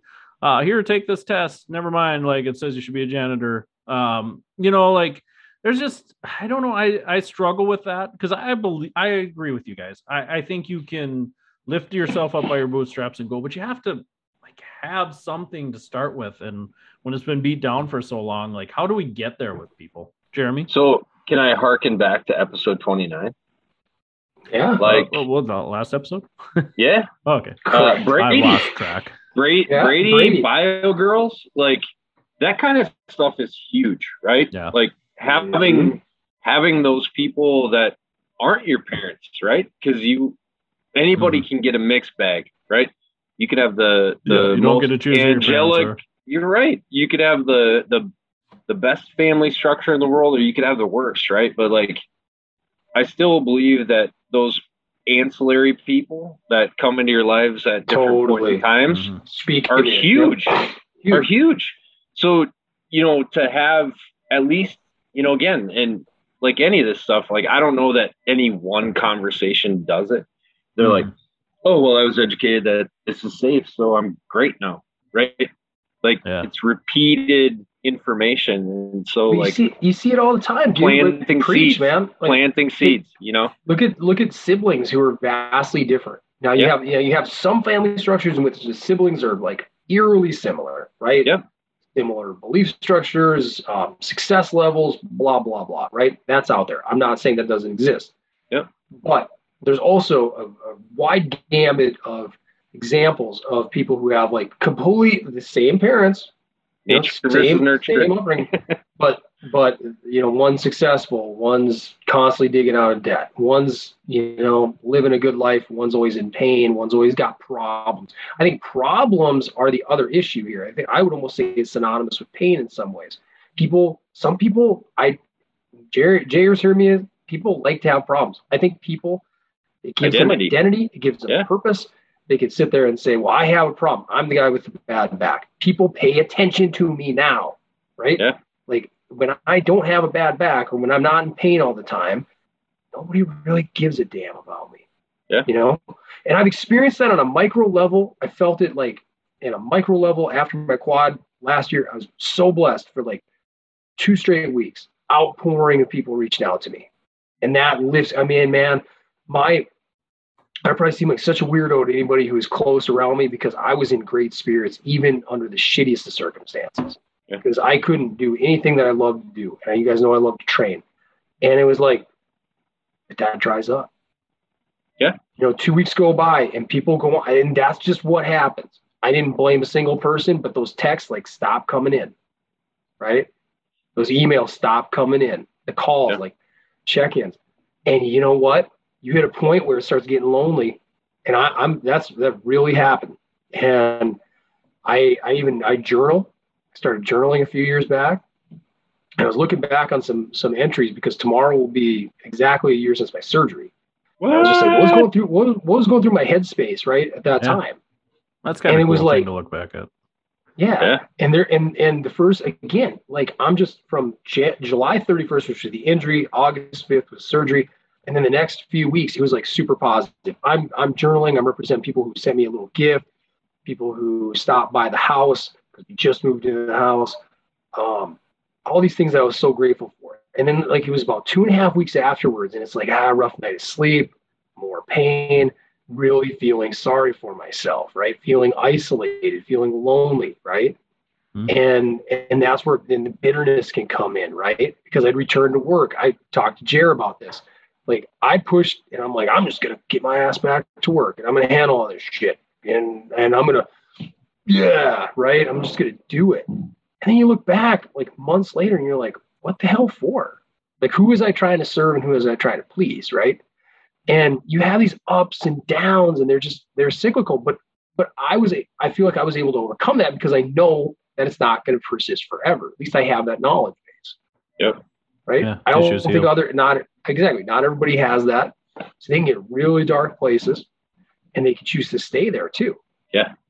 Yeah. And who knows i could you know maybe i should have gone that route oh shit reaching out to everybody oh my god lift up a prayer for me because my knee's really sore today Yeah. you know oh Yeah, maybe it's- okay maybe i'll get a reply yeah, no, it, Yeah. it's it's cool that you journaled through that and had that uh, a look back ability. You know, to again give you that empathy too, and to remind yourself how hard it can be for our patients. I think it is easy to uh, lose that uh, sometimes. You know, I mean, even Brady alluded to it as an athletic trainer. It's like just get better. I got come on.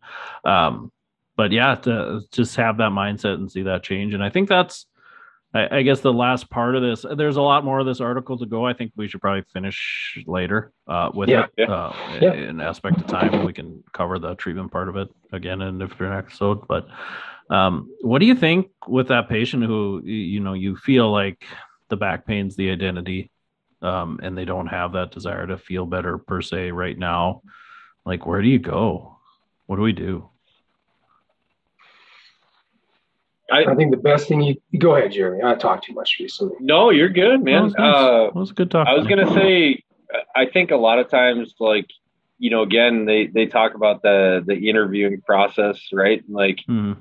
I've always loved those questions, like, well, what what would you do if you weren't in pain, right? Like, I can't do anything because Mhm. this is me, right? And you know, like just finding out what makes them tick or what made them tick before the injury or before pain occurred, and you know, just again, just like trying to like softly expose them to that, like, okay, well, you might not run yet, but we're walking, right? Like that's a step towards that, and it's just like always that soft reminder of like, hey, we're getting there, right? Like this Mhm. doesn't it, we didn't we didn't get here overnight. We're not going to get there overnight.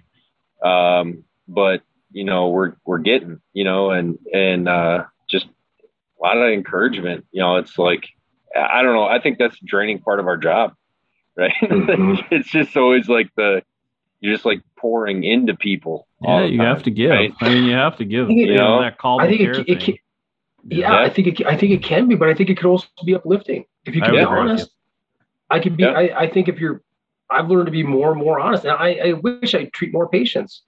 Yeah. I wish I could treat more of these patients because Mm. I used to not enjoy it so much, and now I You get pulled it. away Like, from not enjoy that, that.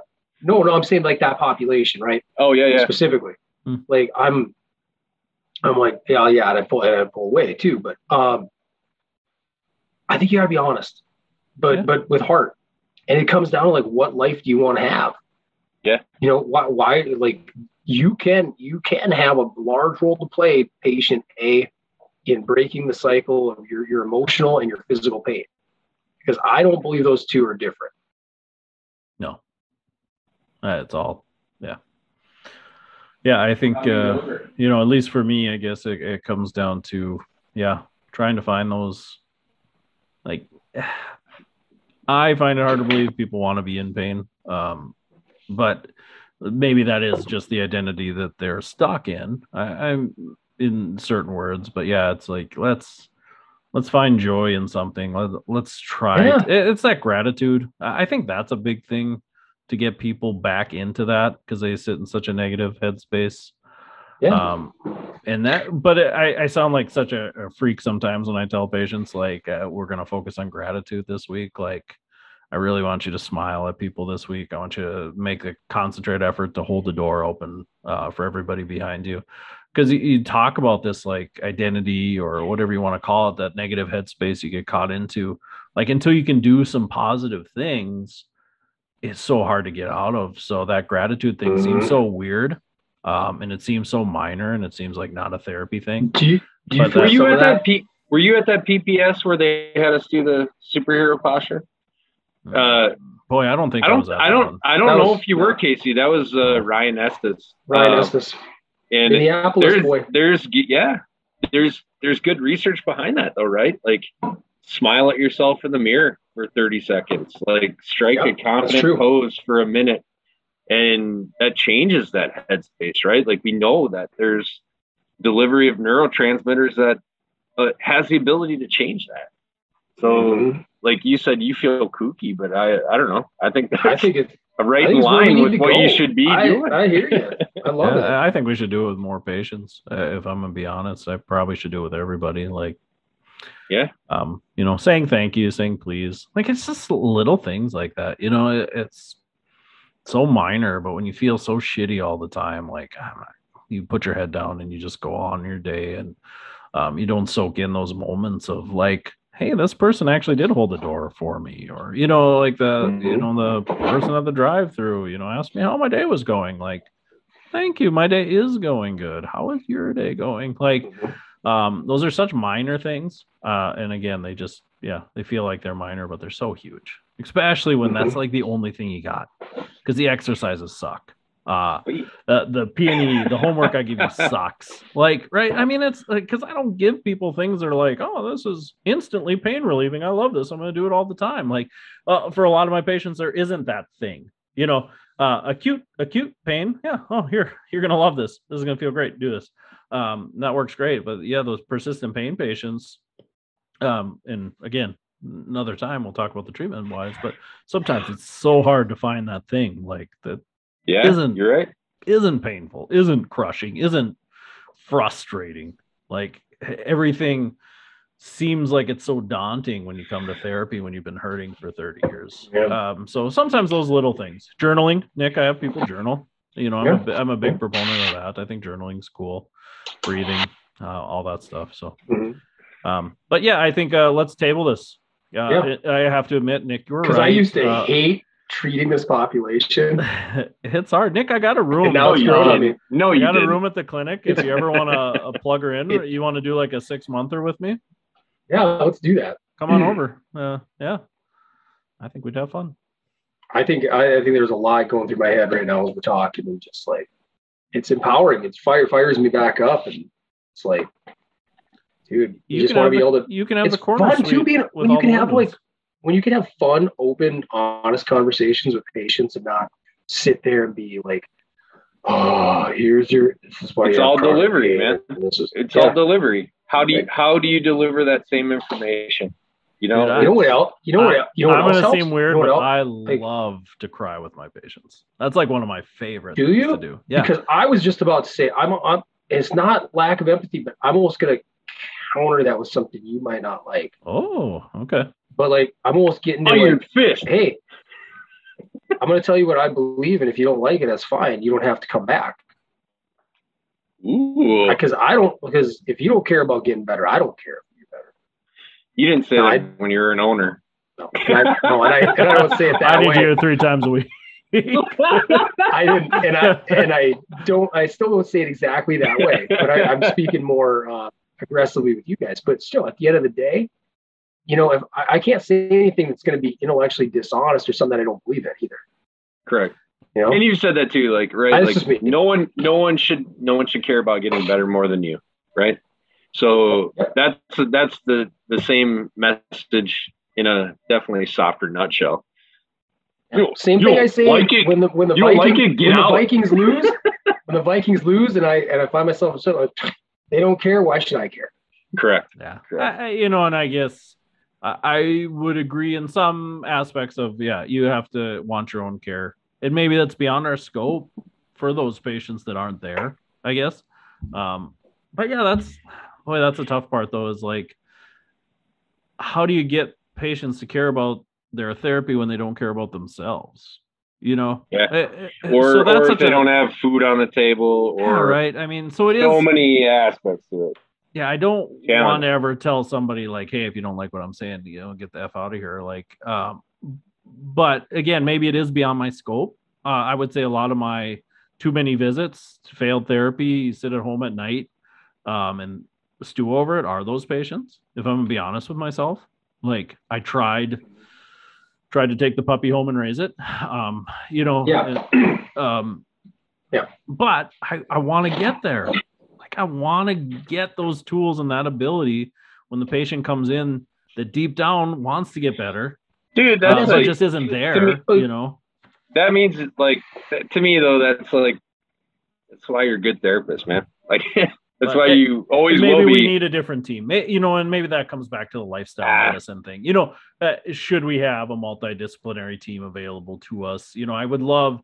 I was thinking about We this should. today because it's so frustrating. Because uh, we met with a back surgeon and he great guy, but the same kind of deal. Like, hey, tell us about these new surgeries. Yep, you got to fail conservative care for six months before you qualify for the surgery. you have uh, things like feel it. that. You know, um, and it, it's a messaging to us. I don't know if he says that to patients, and I'm not going to assume that. But like, it's so frustrating. Like, why aren't we the first people that people see? Then insurance knows you have to go through these hoops. You have to try conservative stuff because it's the best bet. It's the cheapest. It's the best. But we're still the third, second, and third people that you see down the line. Like, I And- should be the here- person you have. I should be the person that has to send you to an orthopedic surgeon. Yeah, Yeah. preach. So frustrating. But anyways, Yeah. because man, these patients need help. Uh, They really do. I mean, it, Yeah. again, like they maybe their identity right now is the patient in pain, but we got to figure out how to get you out of that. How to get you how to get you to care about yourself. Um, but Yes, Anyways, they need to get help, but they need to take help. but Yeah. I will say there are at least Mhm. five songs in my life I never cared about, but now I do, and I that's like what it. this top five is about. It's about ch- turning over new leaf. It's about Making changing our changes. perceptions. Correct. It's about finding things that maybe our life put us in a position not to like. Uh, but we've come around. We've learned. We've grown. We're different people. yeah. We're we're not rocking in the hills uh, tea drinkers anymore. We're responsible Yeah. adults that like music. Maybe even like Nickelback. True. We'll find out. I I- don't know. Yep. A This is our rehab- top rehab five. Nickelback fan. This is our are top, top five. This is exciting. This is our folks. top five.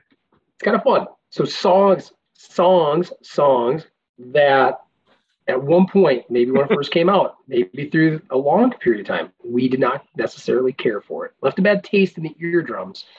And at I like some point, term. it eventually, it eventually um, made a little 180 in our in our brains. So now uh, we enjoy it. So that's kind of just the background here. Um, I can go first. I can kind of kick it off if you guys are okay with that. You guys want to? Yeah, uh, I uh, yeah, I've uh, I'll, I'll second or last. I'm fine either way. Uh, uh, Gerald, do you have a, a preference? Gerald, Gerald, with a G. Gerald, Yeah, of course, Gerald, Gerald. I can be anywhere too. of Rivera. I'll I'll finish it off. I haven't. I don't know if I finished one off. Yeah, there we go. Okay, I like it. Okay, um, I'm going to kick off my number five with the band that's near and dear to my heart. Um, we kind of soft dropped a little bit of this album a while back. Um, kicking off number five, my number five is "Frantic" by Metallica. Uh, when it initially came out, I thought it was uh, ridiculously shitty and way beneath them. Um, very hollow sounding from where they'd been. Um, and there was also a lot of drama going on with them, uh, coming off of Napster, having a documentary, some kind of monster film, and you hear about all the drama in the band. So that wasn't doing them any favors.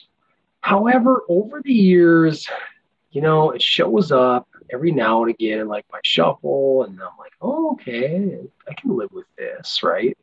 And it's grown on me, and now I can really appreciate the energy, a little bit the animus behind it. So um, that's my number five, Metallica, Frantic, Tick Tick Tick Tock. That's that song. Yeah, Frantic, Tick Tick Tick Tick Oh, God. Tick Tick. Okay. Oh, that song is shit. Um. Why Well- was it even well, in your grew on me. shuffle if you hated it? I like you're a glutton for punishment. Because That's how you make it. because I basically add because on Amazon Music we do Music Unlimited on their um, Yeah, which our podcast and- is located on for anybody listening. correct. Yes, anybody listen? Like, subscribe. Um, not you Patreon members, um, but we're. Uh, but at the same time, uh, I I added like every album, you know, Okay, over there. yeah. So shuffle through. So you have these playlists of just like fifty thousand songs. Uh, no, not the playlist. It's, I can just go to the band and hit Gotcha. shuffle. So it just and, sits on your yeah, songs. So it'll shuffle through all their albums. Yeah. I like to curate a nice playlist for my mood. I have I have some running playlists. I Hmm. have a little uh I have playlists I've created and modified over the years for um, when I do the Murph every year. A little bit heavier. So, Yeah, this Yeah. won't surprise you, but I, I curated a, a playlist of like the saddest songs I could ever find. you're so Um, emo. And so emo. so whenever I have a student, I would play that. That was me doing a nonstop. hair flip. Yeah.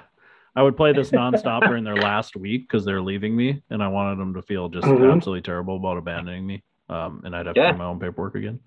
Um, but again, no, no surprise to the listener, that has now become my favorite playlist, and it's pretty much the only thing I listen to. So, Aw. yeah. Okay. You, I care. I care about myself. I th- I think you can like sad music. uh, my number five Here is you a song that came out in 1999 Okay. uh, by the Backstreet Boys. Mm, Uh, Is it everybody? I want it that way. no, it's I Want It That Way. That's so good. So, in terms of like how, gosh, I was in like eighth grade when it came out, and all the girls like it, like I had like three or four girls on either side of me in alphabetical name, Every day. and they plastered brag, their their lockers. No, no, they were forced there by the alphabet, Oh, uh, but their lockers were plastered with Backstreet Boys, right? I don't, I don't know what that magazine was, but it, it was all Teen like Beat? boy bands, probably, yeah. Teammate. Yeah. Um, but just plastered, you know, ah, Backstreet Boys suck. So does NSYNC. And then uh, we got to co- like we got to college, and like that was like that was ended up on the playlist at some point in time, and you're just belting it out. At, you know, 19 years old. Are My my fire. Don't don't stop. We're gonna One. get The one. we're gonna get uh, we're gonna get dinged by Spotify. We will. Uh, Copyright infringement. but that's my number five. Uh, Backstreet Awesome. Boys. I want it that way. Yeah, All right. that- that's a good choice. I thought of a few different uh, boy bands when I was going through this list. Because same thing, you, know, you talked about when we first, Yeah. very first started. Like I was too macho and too cool. to Oh, like in, the, in the 90s, you had to hate them. Oh, yeah. Eminem, Oh, was, man. Eminem was Limp Bizkit were just shitting on him left and I, right. I was gonna say, how much did you love that Eminem song?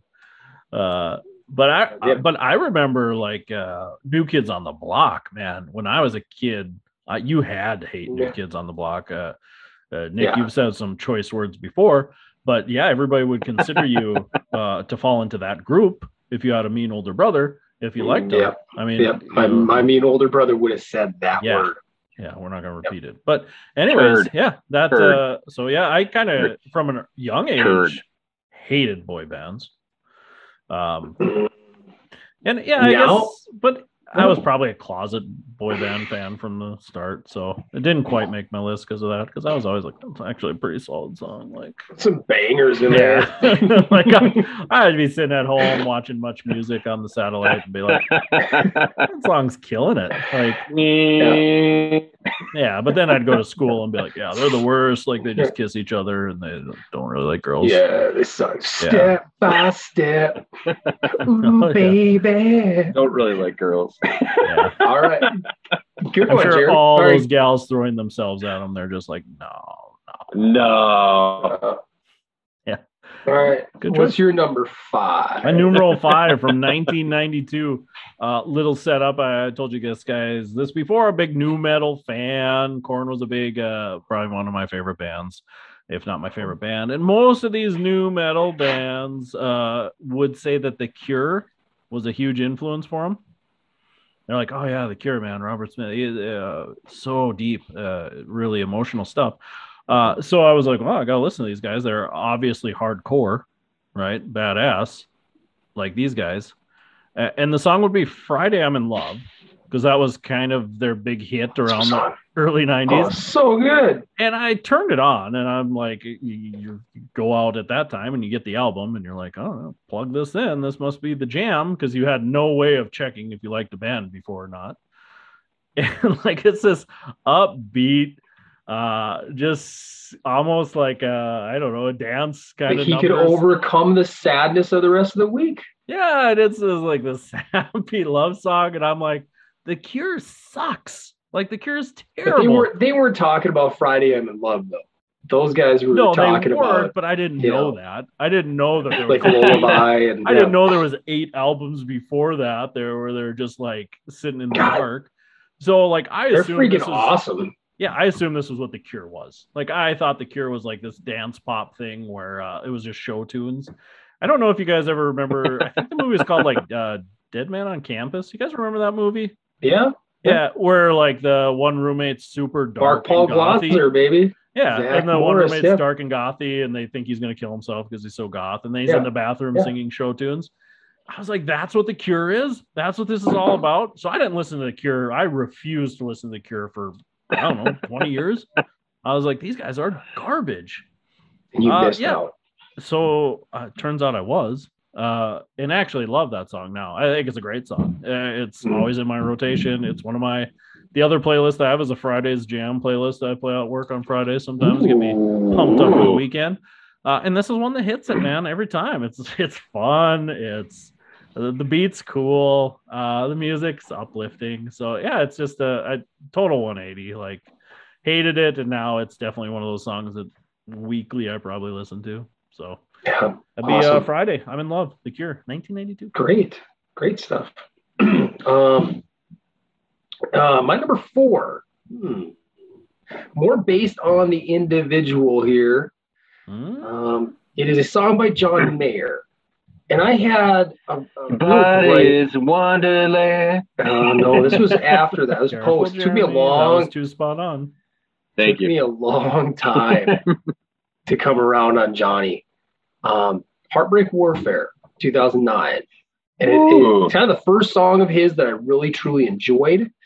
Um, I I really like. First of all, none of his earlier songs hit with me, and then um, I always felt like he, he- at least vocally, he was like a Dave Matthews ripoff. I always felt like, hey, you know, he's he's kind of going with this like staccato, kind of higher pitched voice, and eh, I just didn't like it. I'm like, shut up, shut up, John. And then Shut Heartbreak Warfare came out, and I'm like, ah, stupid ass song, another crappy one. And then, mm, I don't know, five six months later, I was like, you know what? I don't mind it. I don't hate it. And then I kept listening, and I'm like, I actually kind of enjoy it. I'm being quite honest with myself. And then he put out half my heart after that, and then I'm like, oh, maybe I'm maybe I'm a John Mayer fan. I mean, maybe this is cresting over. And now I really, really enjoy John Mayer's music.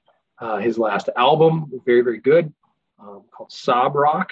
Um, I would recommend that. Um, Sob. But S yeah. A A B like the car. no, Sob. S O S-O-B. B. You're crying like a big sad boy that you are. Oh yeah, that's my thing. Um, yep. Sob That's Rock. kind right up your alley. yeah, maybe I'll put him on Yeah. the, the sad songs playlist. I gotta smoke it in. Yep. Dude. So, Heartbreak Warfare uh, got me into John Mayer and Mm. turned the tide. Dave Chappelle All at got me once. into John Mayer. Isn't Mm. that the old skit where he plays guitar for white people? That was great. All right. That was great. I was And like, this an amazing dude's on guitar Chappelle. player. He's cool. I started Got to give the his guy dap. Yeah. Okay. Plus, he Okay. was with a lot of attractive gals. He was. He Yeah. was. He's done. Shout out. He lived that life. Yep. Uh, Jeremy, did. you're number four, please. my number four is uh, based off my uh, general dislike for this artist. Uh, Mhm. Mhm. 2014, uh, Taylor Swift, uh, "Shake It Off." Mm. Um, so many hits. yeah, she a lot of hits. Um, Is that 1984? Uh, I think so. Yeah. That's Uh, a banger, top to bottom. So I'm like, you you hear it initially, and you're like, oh gosh, Taylor Swift sucks. She doesn't have a genre. Maybe not. Um, yeah, but uh, no, it's just she's like every a good feel good song. It's just a good feel good song, like high energy, and uh, I might I might dance around when it comes on now. I'm I'm just saying.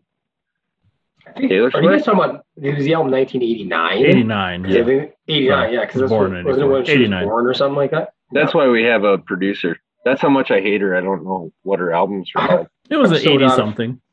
Yeah, She was like a sweet, something. she was a sweet girl for a while, you know, and, and had some good stuff. And then it's like, I don't know. Was she, She connected to people- John Mayer for a while? Yeah, yeah. She Mm. was on his single Half My Heart. Yeah, Mm. they did. They they did collaborate. two is together. better than What. Now- song did I bet she wrote a song about him too? Oh, lots of them. Yeah, she Probably. did. She did. Um, right. Yeah. It Blank. was like called Blank Hey John or something. was that what it was? I thought it was I hate- I hate John. song. I hate John. Who could you be talking about? Well, yeah, she's still not my cup of tea. It's hard hard to come around too because I got a daughter who. I mean, my daughter is kind of like cooled off on her. Yeah, 'cause I, she's good. I love It's kind of Taylor like, Swift. "Nah." oh, do you? yeah, big fan actually. Not a, no, not a lie at all, man. Uh, once she That got away from and- the country stuff, I really like her pop stuff.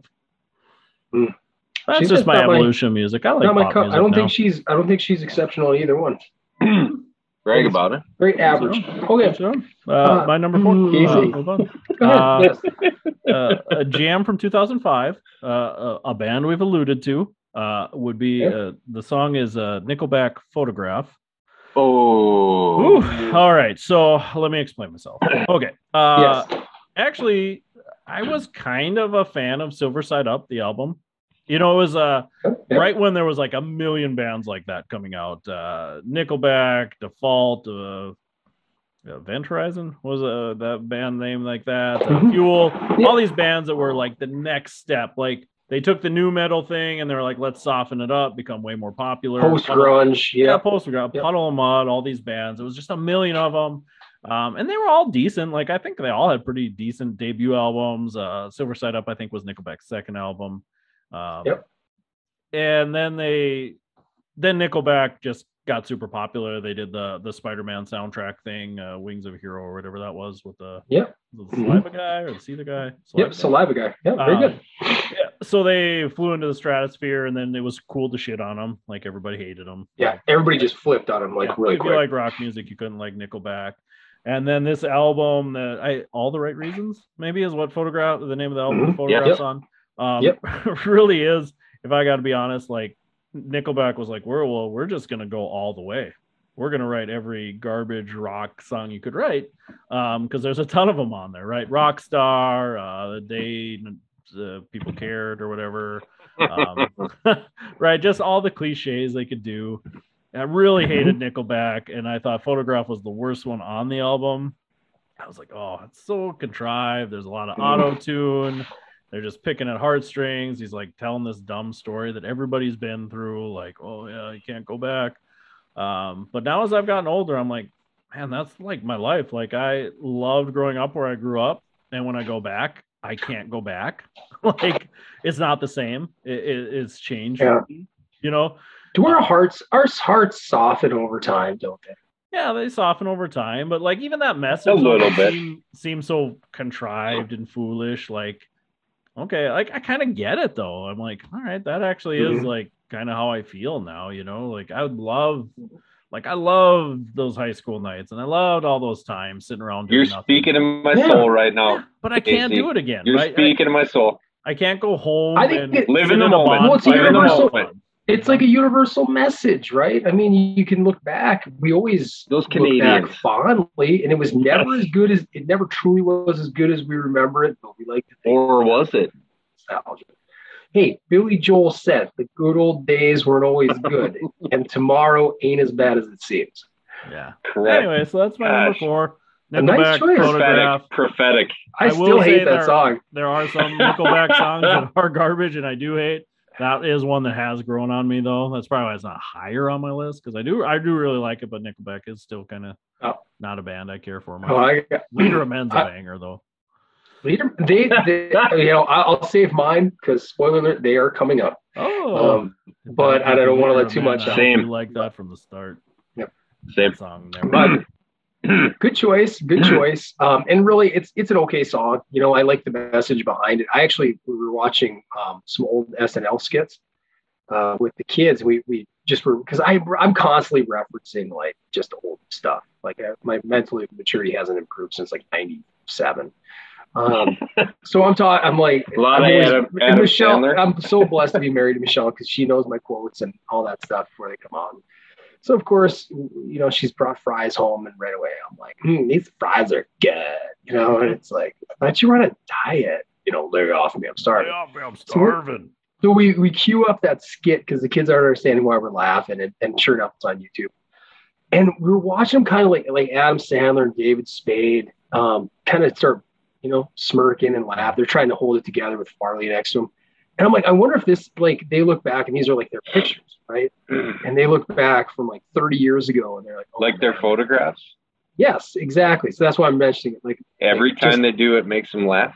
every time, every time. That's so funny. I saw somebody post on Twitter. It was like, "Hey, number one advice for like any PT students uh, going into PT school, like make sure you spend like at least two to three hours a week watching 90s and 2000s comedies and listening to the music because your CI is going to do nothing but tell stupid jokes and anecdotes about that time. And if you have no, Yep. and if you have Yep. no idea what they're talking about, they're going to hate you.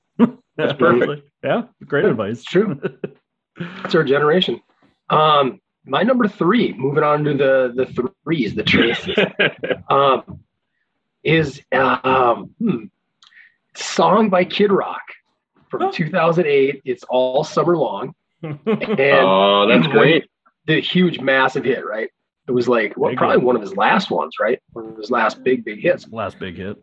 And when um when it came out, I hated it. I was like, man, how dare he sample like two classic songs, you know, like Sweet Home Alabama and Werewolves in London.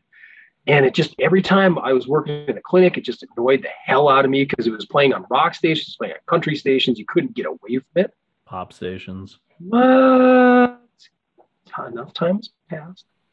Do you know where It's gone away. you And know where he's back. from, right? He's from Detroit, baby. Detroit, It Michigan. was summertime in northern, Michigan. Northern Michigan. Yep. Summertime And in you Montague, Michigan. And real talk, you can't beat it. Uh, I or in, huge out. or in West Michigan. Either or. Why don't you guys just elect him to be 100 governor? over 140? We might. miles from We might. Bay. Do it. Yeah. Do it. Um, but yeah, He's- enough he's time passed. Too far. It went it went out of style, and then uh, now every time I hear it, I'm like, you know what? This is a fun summer. So it's just a, it is what it is. Fun summer song. I can get down to it now. Yeah, it. uh no, it's a banger. Fun fact: I always make my students sing a song with me on Fridays before we go into the sunset. I feel like it loosens What? them up. You know, Hmm. um, it's just a fun thing we do. You know, I Into like the sunset? Like into the fun weekend? CI. yeah, like uh, the last thing we do, we we talk about our goals. We talk about how the week went. I always make. I try to remember to always have my patients or my students tell me three things that went well for the week because they're hard on themselves. Um, You are you are a Oh. good CI. and then I No have them kidding. pick a I'm song. just like and your we point of service sucks. and dance Get better. It. Uh, and yeah, so uh, that's the song we're doing right now with my current student, who also uh, beat the hell out of Nick and Bags yesterday. So Shout out to Bo. Shout out to Bo. shout out to Bo. Were you Uh, were you Beggs- Vandy's partner? Beggs minute. Yes, I got just smashed. Oh, Figuratively by the beanbags. Not that I was hammered. uh, No, I don't drive drunk anymore. Good call. Good call. Learn. You can grow. Good. You don't All have right, to identify Jeremy. yourself as the drunk driver. number three. Uh, Number three. You know what? This band has really grown on me over the years. It's uh, Florida Georgia Line. you actually hated them at some point? Oh yeah, this could Oh, yeah. honestly, this could be my whole list. Uh, I, I I had like seven of their songs. they have they've grown on me. Uh, the first song I heard of them was was Cruise in 2012, and I was like, ah, this song sucks. This this is stupid.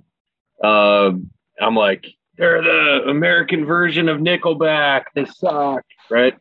Uh, and uh, so I'm not that dickishly stubborn that I couldn't.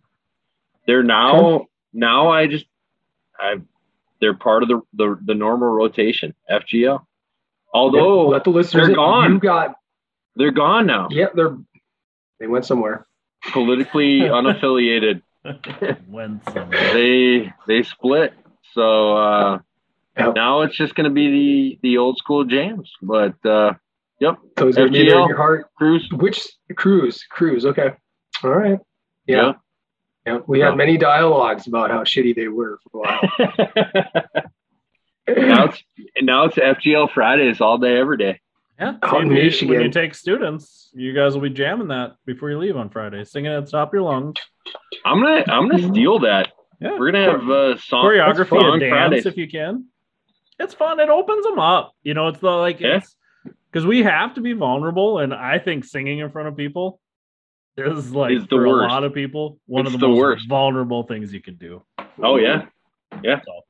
I don't know. It's cool. Yeah, good choice. I've always liked that song, even though I don't like country. so my Oh, interesting. three from 2001. Uh, again, huge, uh, huge metal guy, uh, nu metal guy. Uh, this was the band that I thought was going to be like my next big Korn band. Like they were going to be the the next guys to step in and replace them because I wasn't quite sure about Limp Bizkit. Um, there there were some things I didn't care for about them, but these guys they had it all. They were a little Bizkit. They were a little Korn. It was a little band named Staind. Um, and Oh, I absolutely yeah. love their major label debut, Dysfunction. Uh, Mudshovel, Mud was a banger. Um, Home was super good. Um, there was just a lot of good. A, a flat was really good. There's just a ton of good songs on there. Uh, and then they came out with their next album, Break the Cycle, and their first single off that was a song called Been a While. And it was so soft so repetitive. I, it, it felt just very pandering. Like, oh, we need a radio hit. We gotta have a radio hit. That was huge, dude. Yeah, it was him sitting in a stupid room with like a thousand candles in the video. Easy, Jeremy. Copyrights. yeah. Uh, I just thought it was a terrible song. It was such a, a jump from dysfunction. I thought they were changing their style of music. You're I Okay, listened finish, to Dysfunction finish. every day, so I didn't even buy Break the Cycle. I hated the song so much, I wasn't even Wow. willing to give the album a chance. And I had a CDs were my thing. I bought everything that came out. yeah, yeah. Um, I wouldn't even give these guys a chance anymore. I said, "You're done. You you had it and you lost it.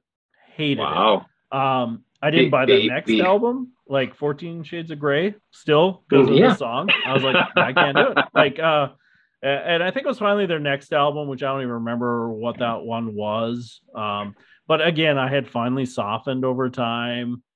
I think even on 14 Shades of Grey, uh, the song about his daughter kind of was like, okay, like, oh, the soft stuff's not too bad. Um, and then the next album, God, I forget what the song was, but I was like, all right, it's time. It's time to go back. I bought uh, bought Break the Cycle, and I was like, this thing is full of bangers. Like every song, this is this album album's a, A lot of good million times better than Dysfunction. Like they actually know Now- how to write songs, and they have like uh, bridges, and they can compose good. music. Yeah, it's one of my favorite albums now. So uh, that's my number three. Uh, Staind. Been a while. You're you know, I was not. Sh- I was also a big fan. Mudshovel was like on our wrestling CD my senior year in high school. that's a good Huge song. banger. Yeah. We we loved it. so I know where you're coming from. But I think you're missed. You're kind of forgetting an integral part of that transition phase because they had a huge hit that really put them on the map Outside Before that out- outside. And that when that came out with him and Fred Durst sitting on the stage together, I'm on the. And Fred you were Durst, like, like, okay. his only part of that song, he's like, "Oh, put up your lighters, y'all." That was like his Yeah. credit. Like that's all he did Yeah. in that song. And they're like, "Oh yeah." But he was he was cool, giving cool, cool." he was sprinkling the Durst sprinkle like the little Yeah. Durst rub on him, and he that's all they needed. Yeah, he was like the flavor You're flavor in right, that like- song. because Bizkit was like they were so huge for just Hype a man. snapshot of time. Oh yeah, Yeah. that Family Values '99. Uh, that I think That two was of their pretty al- I think they I think those back to back albums, now we're talking Bizkit, but like Chocolate. the, the like significant other and then Chocolate Starfish both like broke the record for most albums sold in a week when they each Yeah. were released. They that, that's how big they knocked were. So he put, Thanks, the, MTV. yeah. put the little like TRL, Fred man. Durst rub on Thanks, them, but then TRL. it's like so much else though. You get too big and like you said with Nickelback, people start shitting all over it, right? It gets Yeah. uncool to, to like it. And you get reflexively. Bad. Yeah. I think for Limp Bizkit, it was probably warranted, though. I guess now that I Yeah, look I think. I think their talent kind of like ran. if we want to like uh, reverse this list and go like rolling, songs you rolling, love that you now rolling, hate, Keep rolling, Oh. rolling, rolling. there might be a few. Biscuit songs on there now that I can't stand that I love. Yeah. But I can still go Oh. back. Like, if I want to get it mad, What if you're wearing a visor? break stuff, if you're wearing a visor, you love everything, Jared. Oh, okay. frosted tips. All right. Good. You can't have I a like- bad attitude with a visor. Oh, yeah. Look at us laughing, smiling. Uh, all right. Yeah, if you're listening, pain. BST visors still on the table. Yeah. I'll take You're gonna five. get What? that? You're gonna get that, Amy? Okay. Uh, Oh, yeah, Um, go that way. I like that. that's what I'm saying. Okay. Number two. Um, this band has already been referenced. They've been named. It is Nickelback. Huh. Okay. And I've had I've had some back and forth with them over the years. I never thought they were quite as good when they did hit big, and never thought they were quite as bad when everybody started dumping on them. I was kind of lukewarm on it. Never. So the album you're talking about, all the right reasons. That was I was kind of cool on. Eh, not too big on that one. Um, and then God, what was the 08? Dark Horse was released, and it's like one of the best produced albums I think you could ever find. As far as like you talk about curating a playlist, production on that, production value as far as a straight rock album, I, it's like almost untouchable. But I was not a fan. And I was particularly not a fan as I was driving to work, listening to a big hit on there called Shakin' Hands. And I remember feeling like Shakin' Hands is appealing to the lowest common denominator of their fan base. If you guys are you guys familiar with it? I don't know that song. Yeah. Okay, it's got a kind of now now as I've grown to like, I kind of went away from it for like eight years, and then listened to it again. I'm like, God, I kind of like this a lot. She's got a sleazy riff, sleazy guitar riff as it's telling a story about a stripper who's making all this money. So Mm. when I first when I first would listen to it, I'm like, God, this is just so stupid. And then you know, a little more time goes by, and I really enjoy it. So what's um, it called? Shaken hands. Shaken. Okay. not shaking. Like Shaken. There's no Already shook it? apostrophe. Shaken. The end, Shaken. the end with the apostrophe. Yes. oh, Shaken. Shaken bacon. Yep. So look that one up. I'm going to. Um, I, I just tried to produce it. I, I've never little- heard of it. fun little sleazy, sleazy riff. Uh, tells a fun little easy story. Well, he's just trying to make her money, and she didn't get it all shaking hands. Oh, She's doing other stuff. So cautionary tales too. Nickelback likes to tell their little simple cautionary tales, anti-drug messages, stuff like that. I don't think that's considered cool either. yeah. So yeah, They're Canadian Right. though, so yeah, they're Canadian, nice. Saskatchewan. so Yeah. nice. They're Yeah. they're super super cool dudes. Yeah. Um, incidentally, in, in case there's no more Nickelback on here, there um, is. I have I have okay. um, I have heard that, uh, and from good reputable sources, I even saw it on an interview where Jerry Cantrell himself has said that they're I didn't say one that. of the the best live bands to ever watch. Wow, So it's a pretty big deal. like see He's seen a lot of good bands. I bet. Yep. He's Yep. been on stage by a lot of good bands. Yep. Okay, Jer, what's let's hear your number two, buddy. My number two has already been spoken for. It's Nickelback as well. It's Photograph. Um, Hmm. you know this this came out in 2005 in the middle of college like that was probably the height of listening to rap music for me Mhm. um so it was all like uh 50 m kanye jay-z maybe a little lloyd banks in there uh Warriors come and- out and play. it, yeah.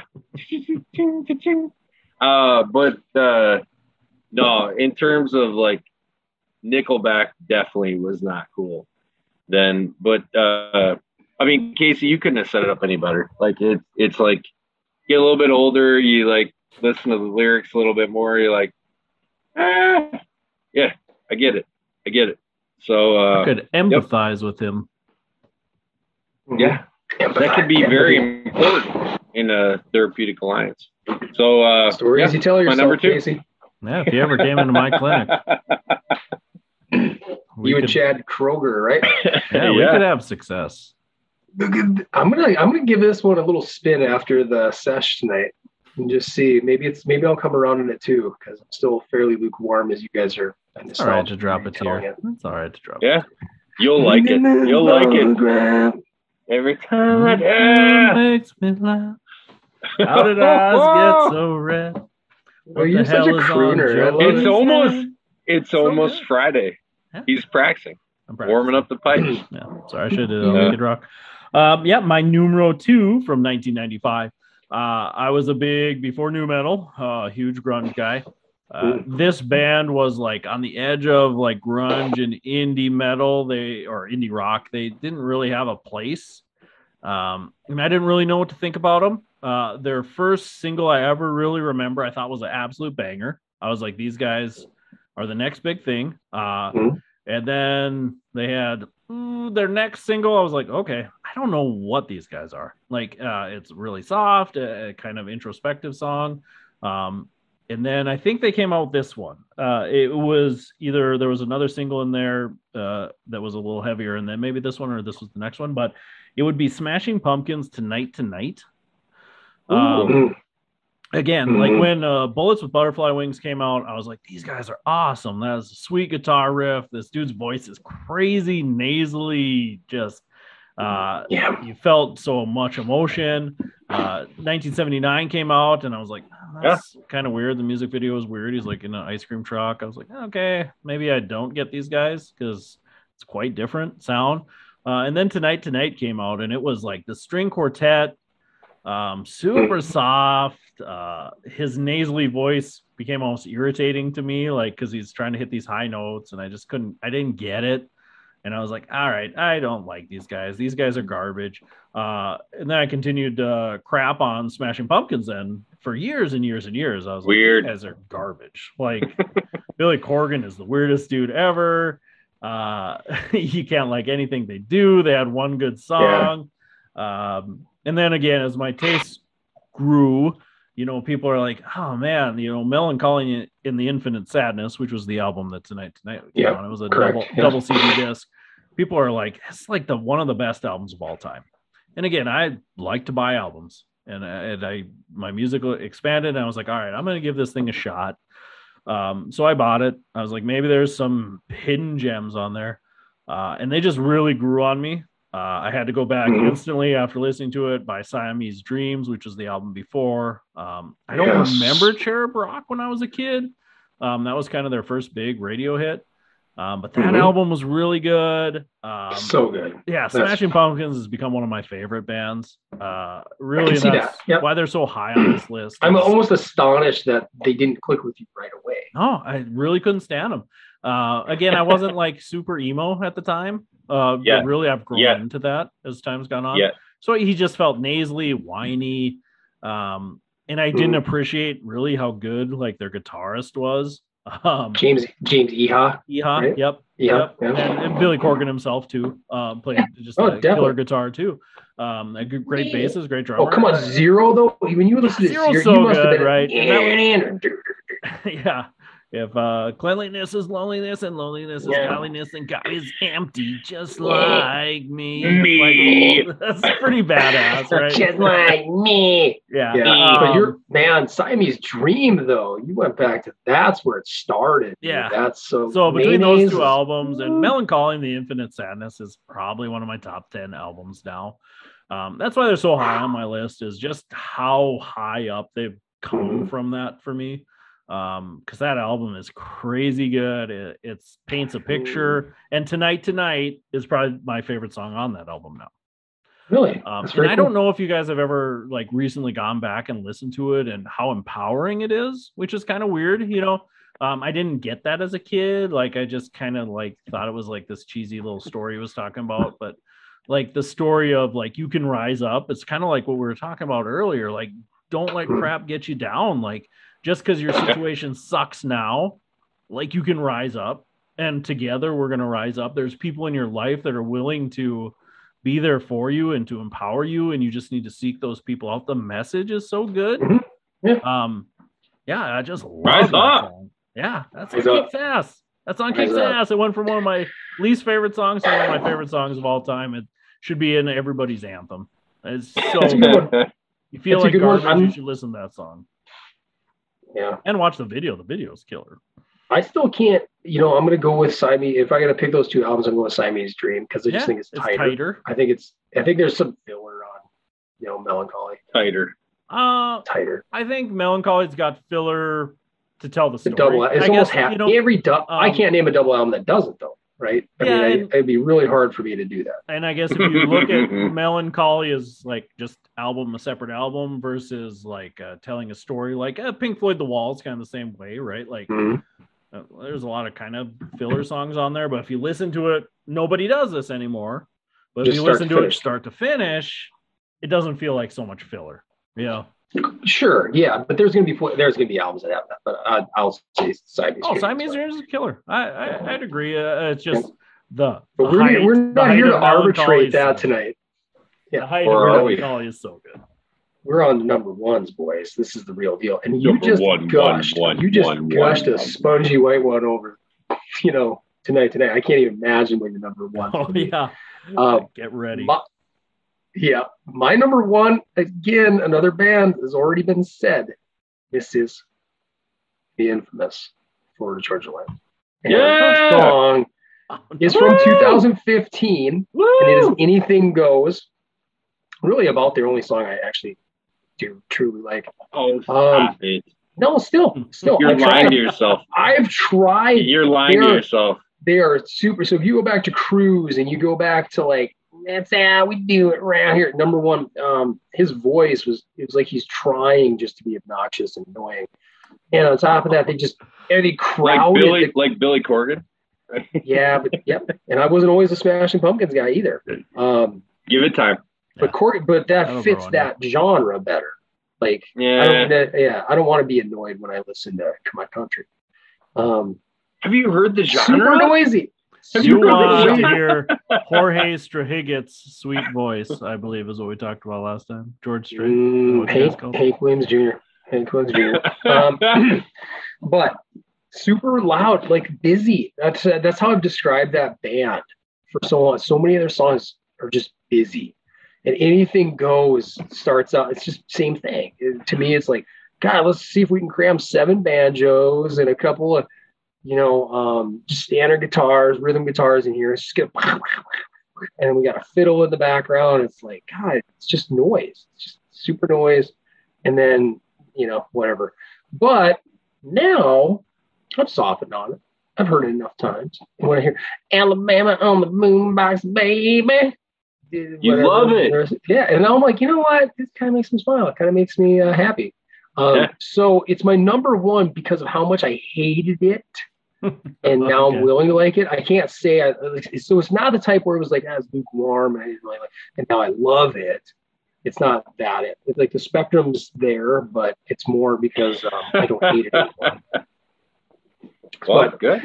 And and I do, you know what? To that, to your credit, you moved. We dropped uh, name dropped five foot nine, and I that song I do enjoy. So Tyler Hubbard. Uh, yeah, I think he's toned back his vocal. I think he's reeled yielded his vocals a little bit over the years too.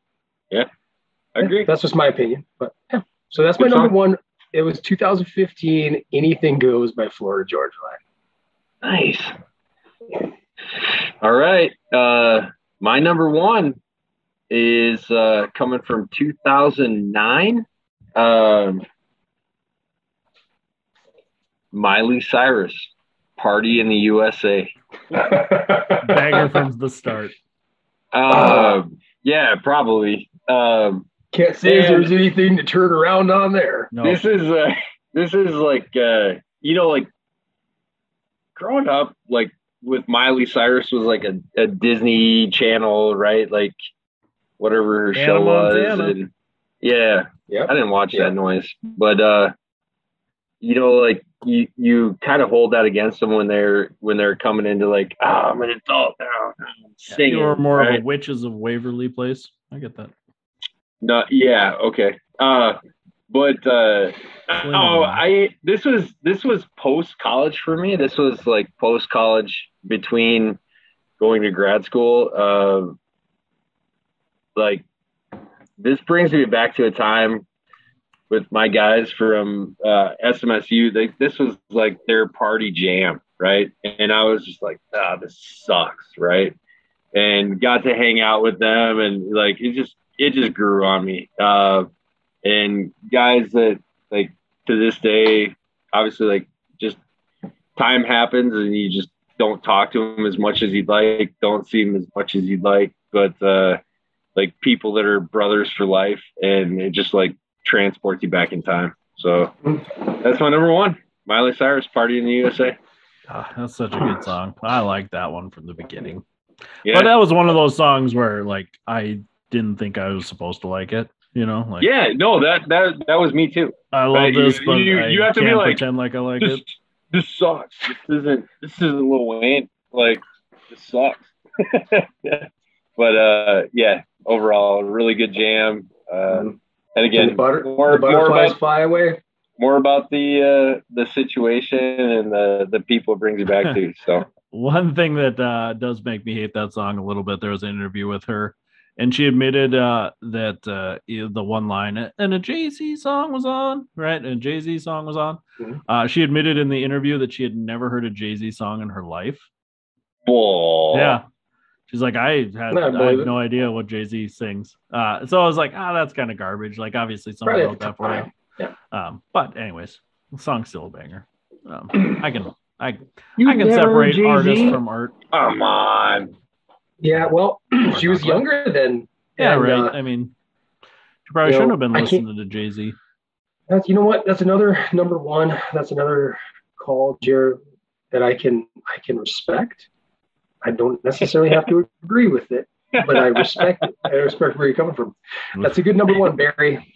I think you're really gonna s on my number one, Nick. If I know you well, you're gonna hate this. You and might. You're you're gonna Getting say to know me very well. you don't know music. You gotta stop. Uh, they're overrated. Um, you should have stayed with your initial feelings on this band. I believe it. Tantalizing. I Um, believe it already. Yeah. I'm uh, getting my poop ready. So this uh to set you guys up, Yeah. uh probably one of my favorite bands of all time. Uh top five band, I would say. Um Five band. top five band. Um FGL. Gotta we got to save that for a special one. Okay, Yeah. go on. yeah, I shouldn't say that because we haven't done that list yet, but God, it's gotta be close. Um so that's why they're number one, because this has gone from the basement to the penthouse. Uh moving on up, moving on up. Mhm, So yes, um, from the bottom. Now we. I understand that Yep. analogy. Yes. Yep. uh beans don't burn on the grill. So Okay, um, get to it, man. Oh, oh, that's Nelly. oh, That's sorry. Nelly. Fish don't fry in the kitchen. That was beans a don't burn on the grill. Gigliotti a long time ago. That was Nelly. yeah so Nelly. uh, again as my musical taste expanded i got big into albums i wanted to soak in all the music i could that's why a lot of the bands i like nowadays i like because i just took a flyer on them um, picked up the albums people are like you got to listen to this okay i'll try anything i'll listen to anything i kind of soaked it all in there was just this period in my life where like music Very was, eclectic. music, music was my thing i would listen to Yeah, anything yeah, um love it. and, and this is a band that people are like, well, if, if you like music, I mean, these guys, this is what they do. I mean, that's everything. anything after them is garbage. That's what right? A that's what a band does. um, so this uh, hit is from 1963. Ooh, Um, from a band that uh, maybe you guys are familiar with. Uh, the band is uh, called the the Beatles, uh, and the song is I've "I heard Want to. Hold Your Hand." you so- hate that song. Come on. Yeah, so this was like When you were a little kid, you never had oldies channels and nope, like. never did that. My we were not Wow. oldies people. Wow. no one in my family liked the Beatles. Um, we were we were more like a Zeppelin uh, uh, Cool. family. We were kind of like uh, God, Yeah. I'm drawing a blank my- right now. Janis Joplin my- family, big into Yeah, the blues, that hear kind ya, of yeah. Um, My so dad we, was more like Skynyrd and Stones, and we never yeah, listened to the yeah, Beatles. not ever CCR? listened. I had no CCR, yeah. no exposure to the Beatles. Um, so I was like, oh, I gotta listen to the Beatles. Like uh, this was one of their biggest hits. Uh, so I listened to the song and I'm like, this is absolute garbage. This is like some like Randy Newman crap where you're just talking about like walking around in your day and holding hands. Like Well, their first few albums, their first few albums, they were a boy band. Yeah. So they were on that parallel. They just were. right and this was the time where like i was supposed to crap on boy bands i was like this was a boy band from the 60s these guys are terrible They Um, were.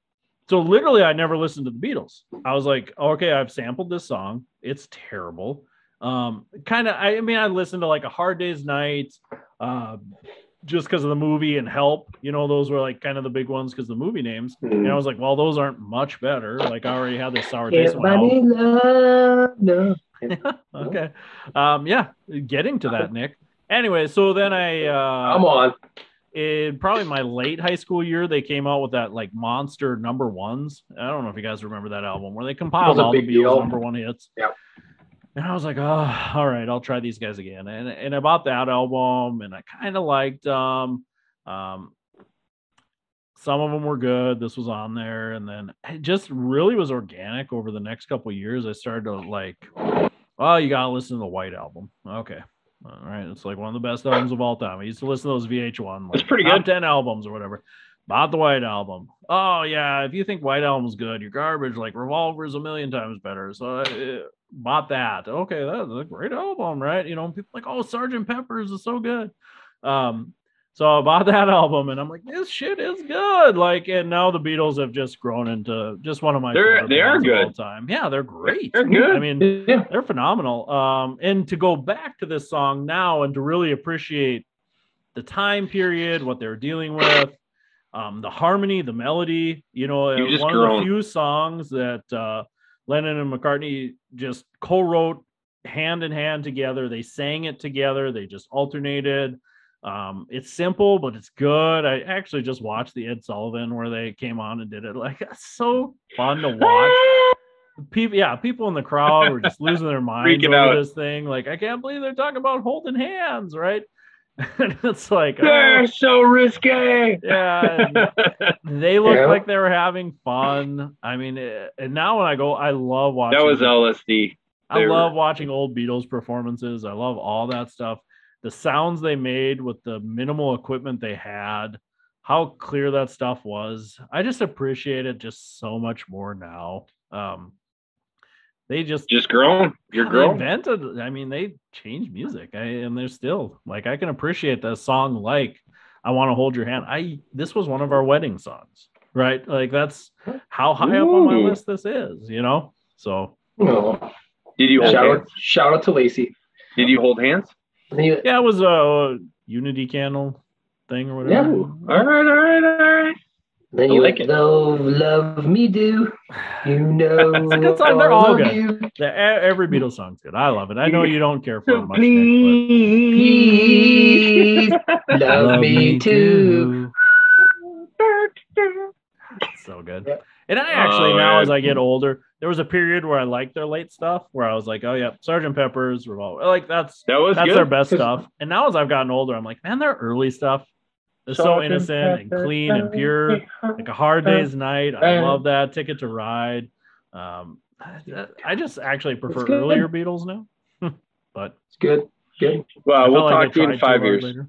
Yeah, yeah. Maybe I'll swing back around and like their old stuff again. But Props.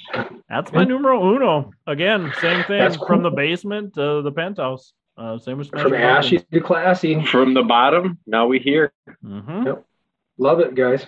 Good From skunk list. to Hey, trunk, this was fun. Yeah. Skunk to trunk. Hey. Good stuff. Yeah, lots of think about that Nickelback, lots of Florida Georgia Line. Good. Few singers there. Yeah. I'd say a rousing success of, a, of a podcast, boys. Thanks everybody. This was a long one, but we really appreciate you guys hanging out with us. Um, if you got hateful comments, uh, top 10 lists or top five lists eh, you want us to go over, if there's topics you want to talk about, if there's research articles you want us to go over, heck, if you want to be on the show, even I'm willing to entertain that thought. Hit us up at hmm. ptshopdoc at gmail.com. follow us on YouTube if you want to see our ugly mugs, as I always say. Next time, Nick will share something with everybody instead of just me and Jeremy. We can really expand on that. Um, you can see on running shoes and what they look like. Some cloud monsters. If you hit us up on YouTube, Minim, minimi. follow us on Facebook. I will say we did not get enough likes for me to eat a pineapple today, so I'm very dis- Nope. disappointed in y'all. Kind of glad I didn't have to see that. That would have been good. Um, working on grapefruits this week. That is gross. Um, yeah. Uh, otherwise, Oh, until next time, everybody, I'm Casey Hansen. With me, as always, is Nick Doling and Jeremy Van Klompenberg. Thank stole you, it from us. everybody. Not a hollow threat. Yeah, Good night. Yep, I stole it. Yeah, you guys got you had 29 chances. Good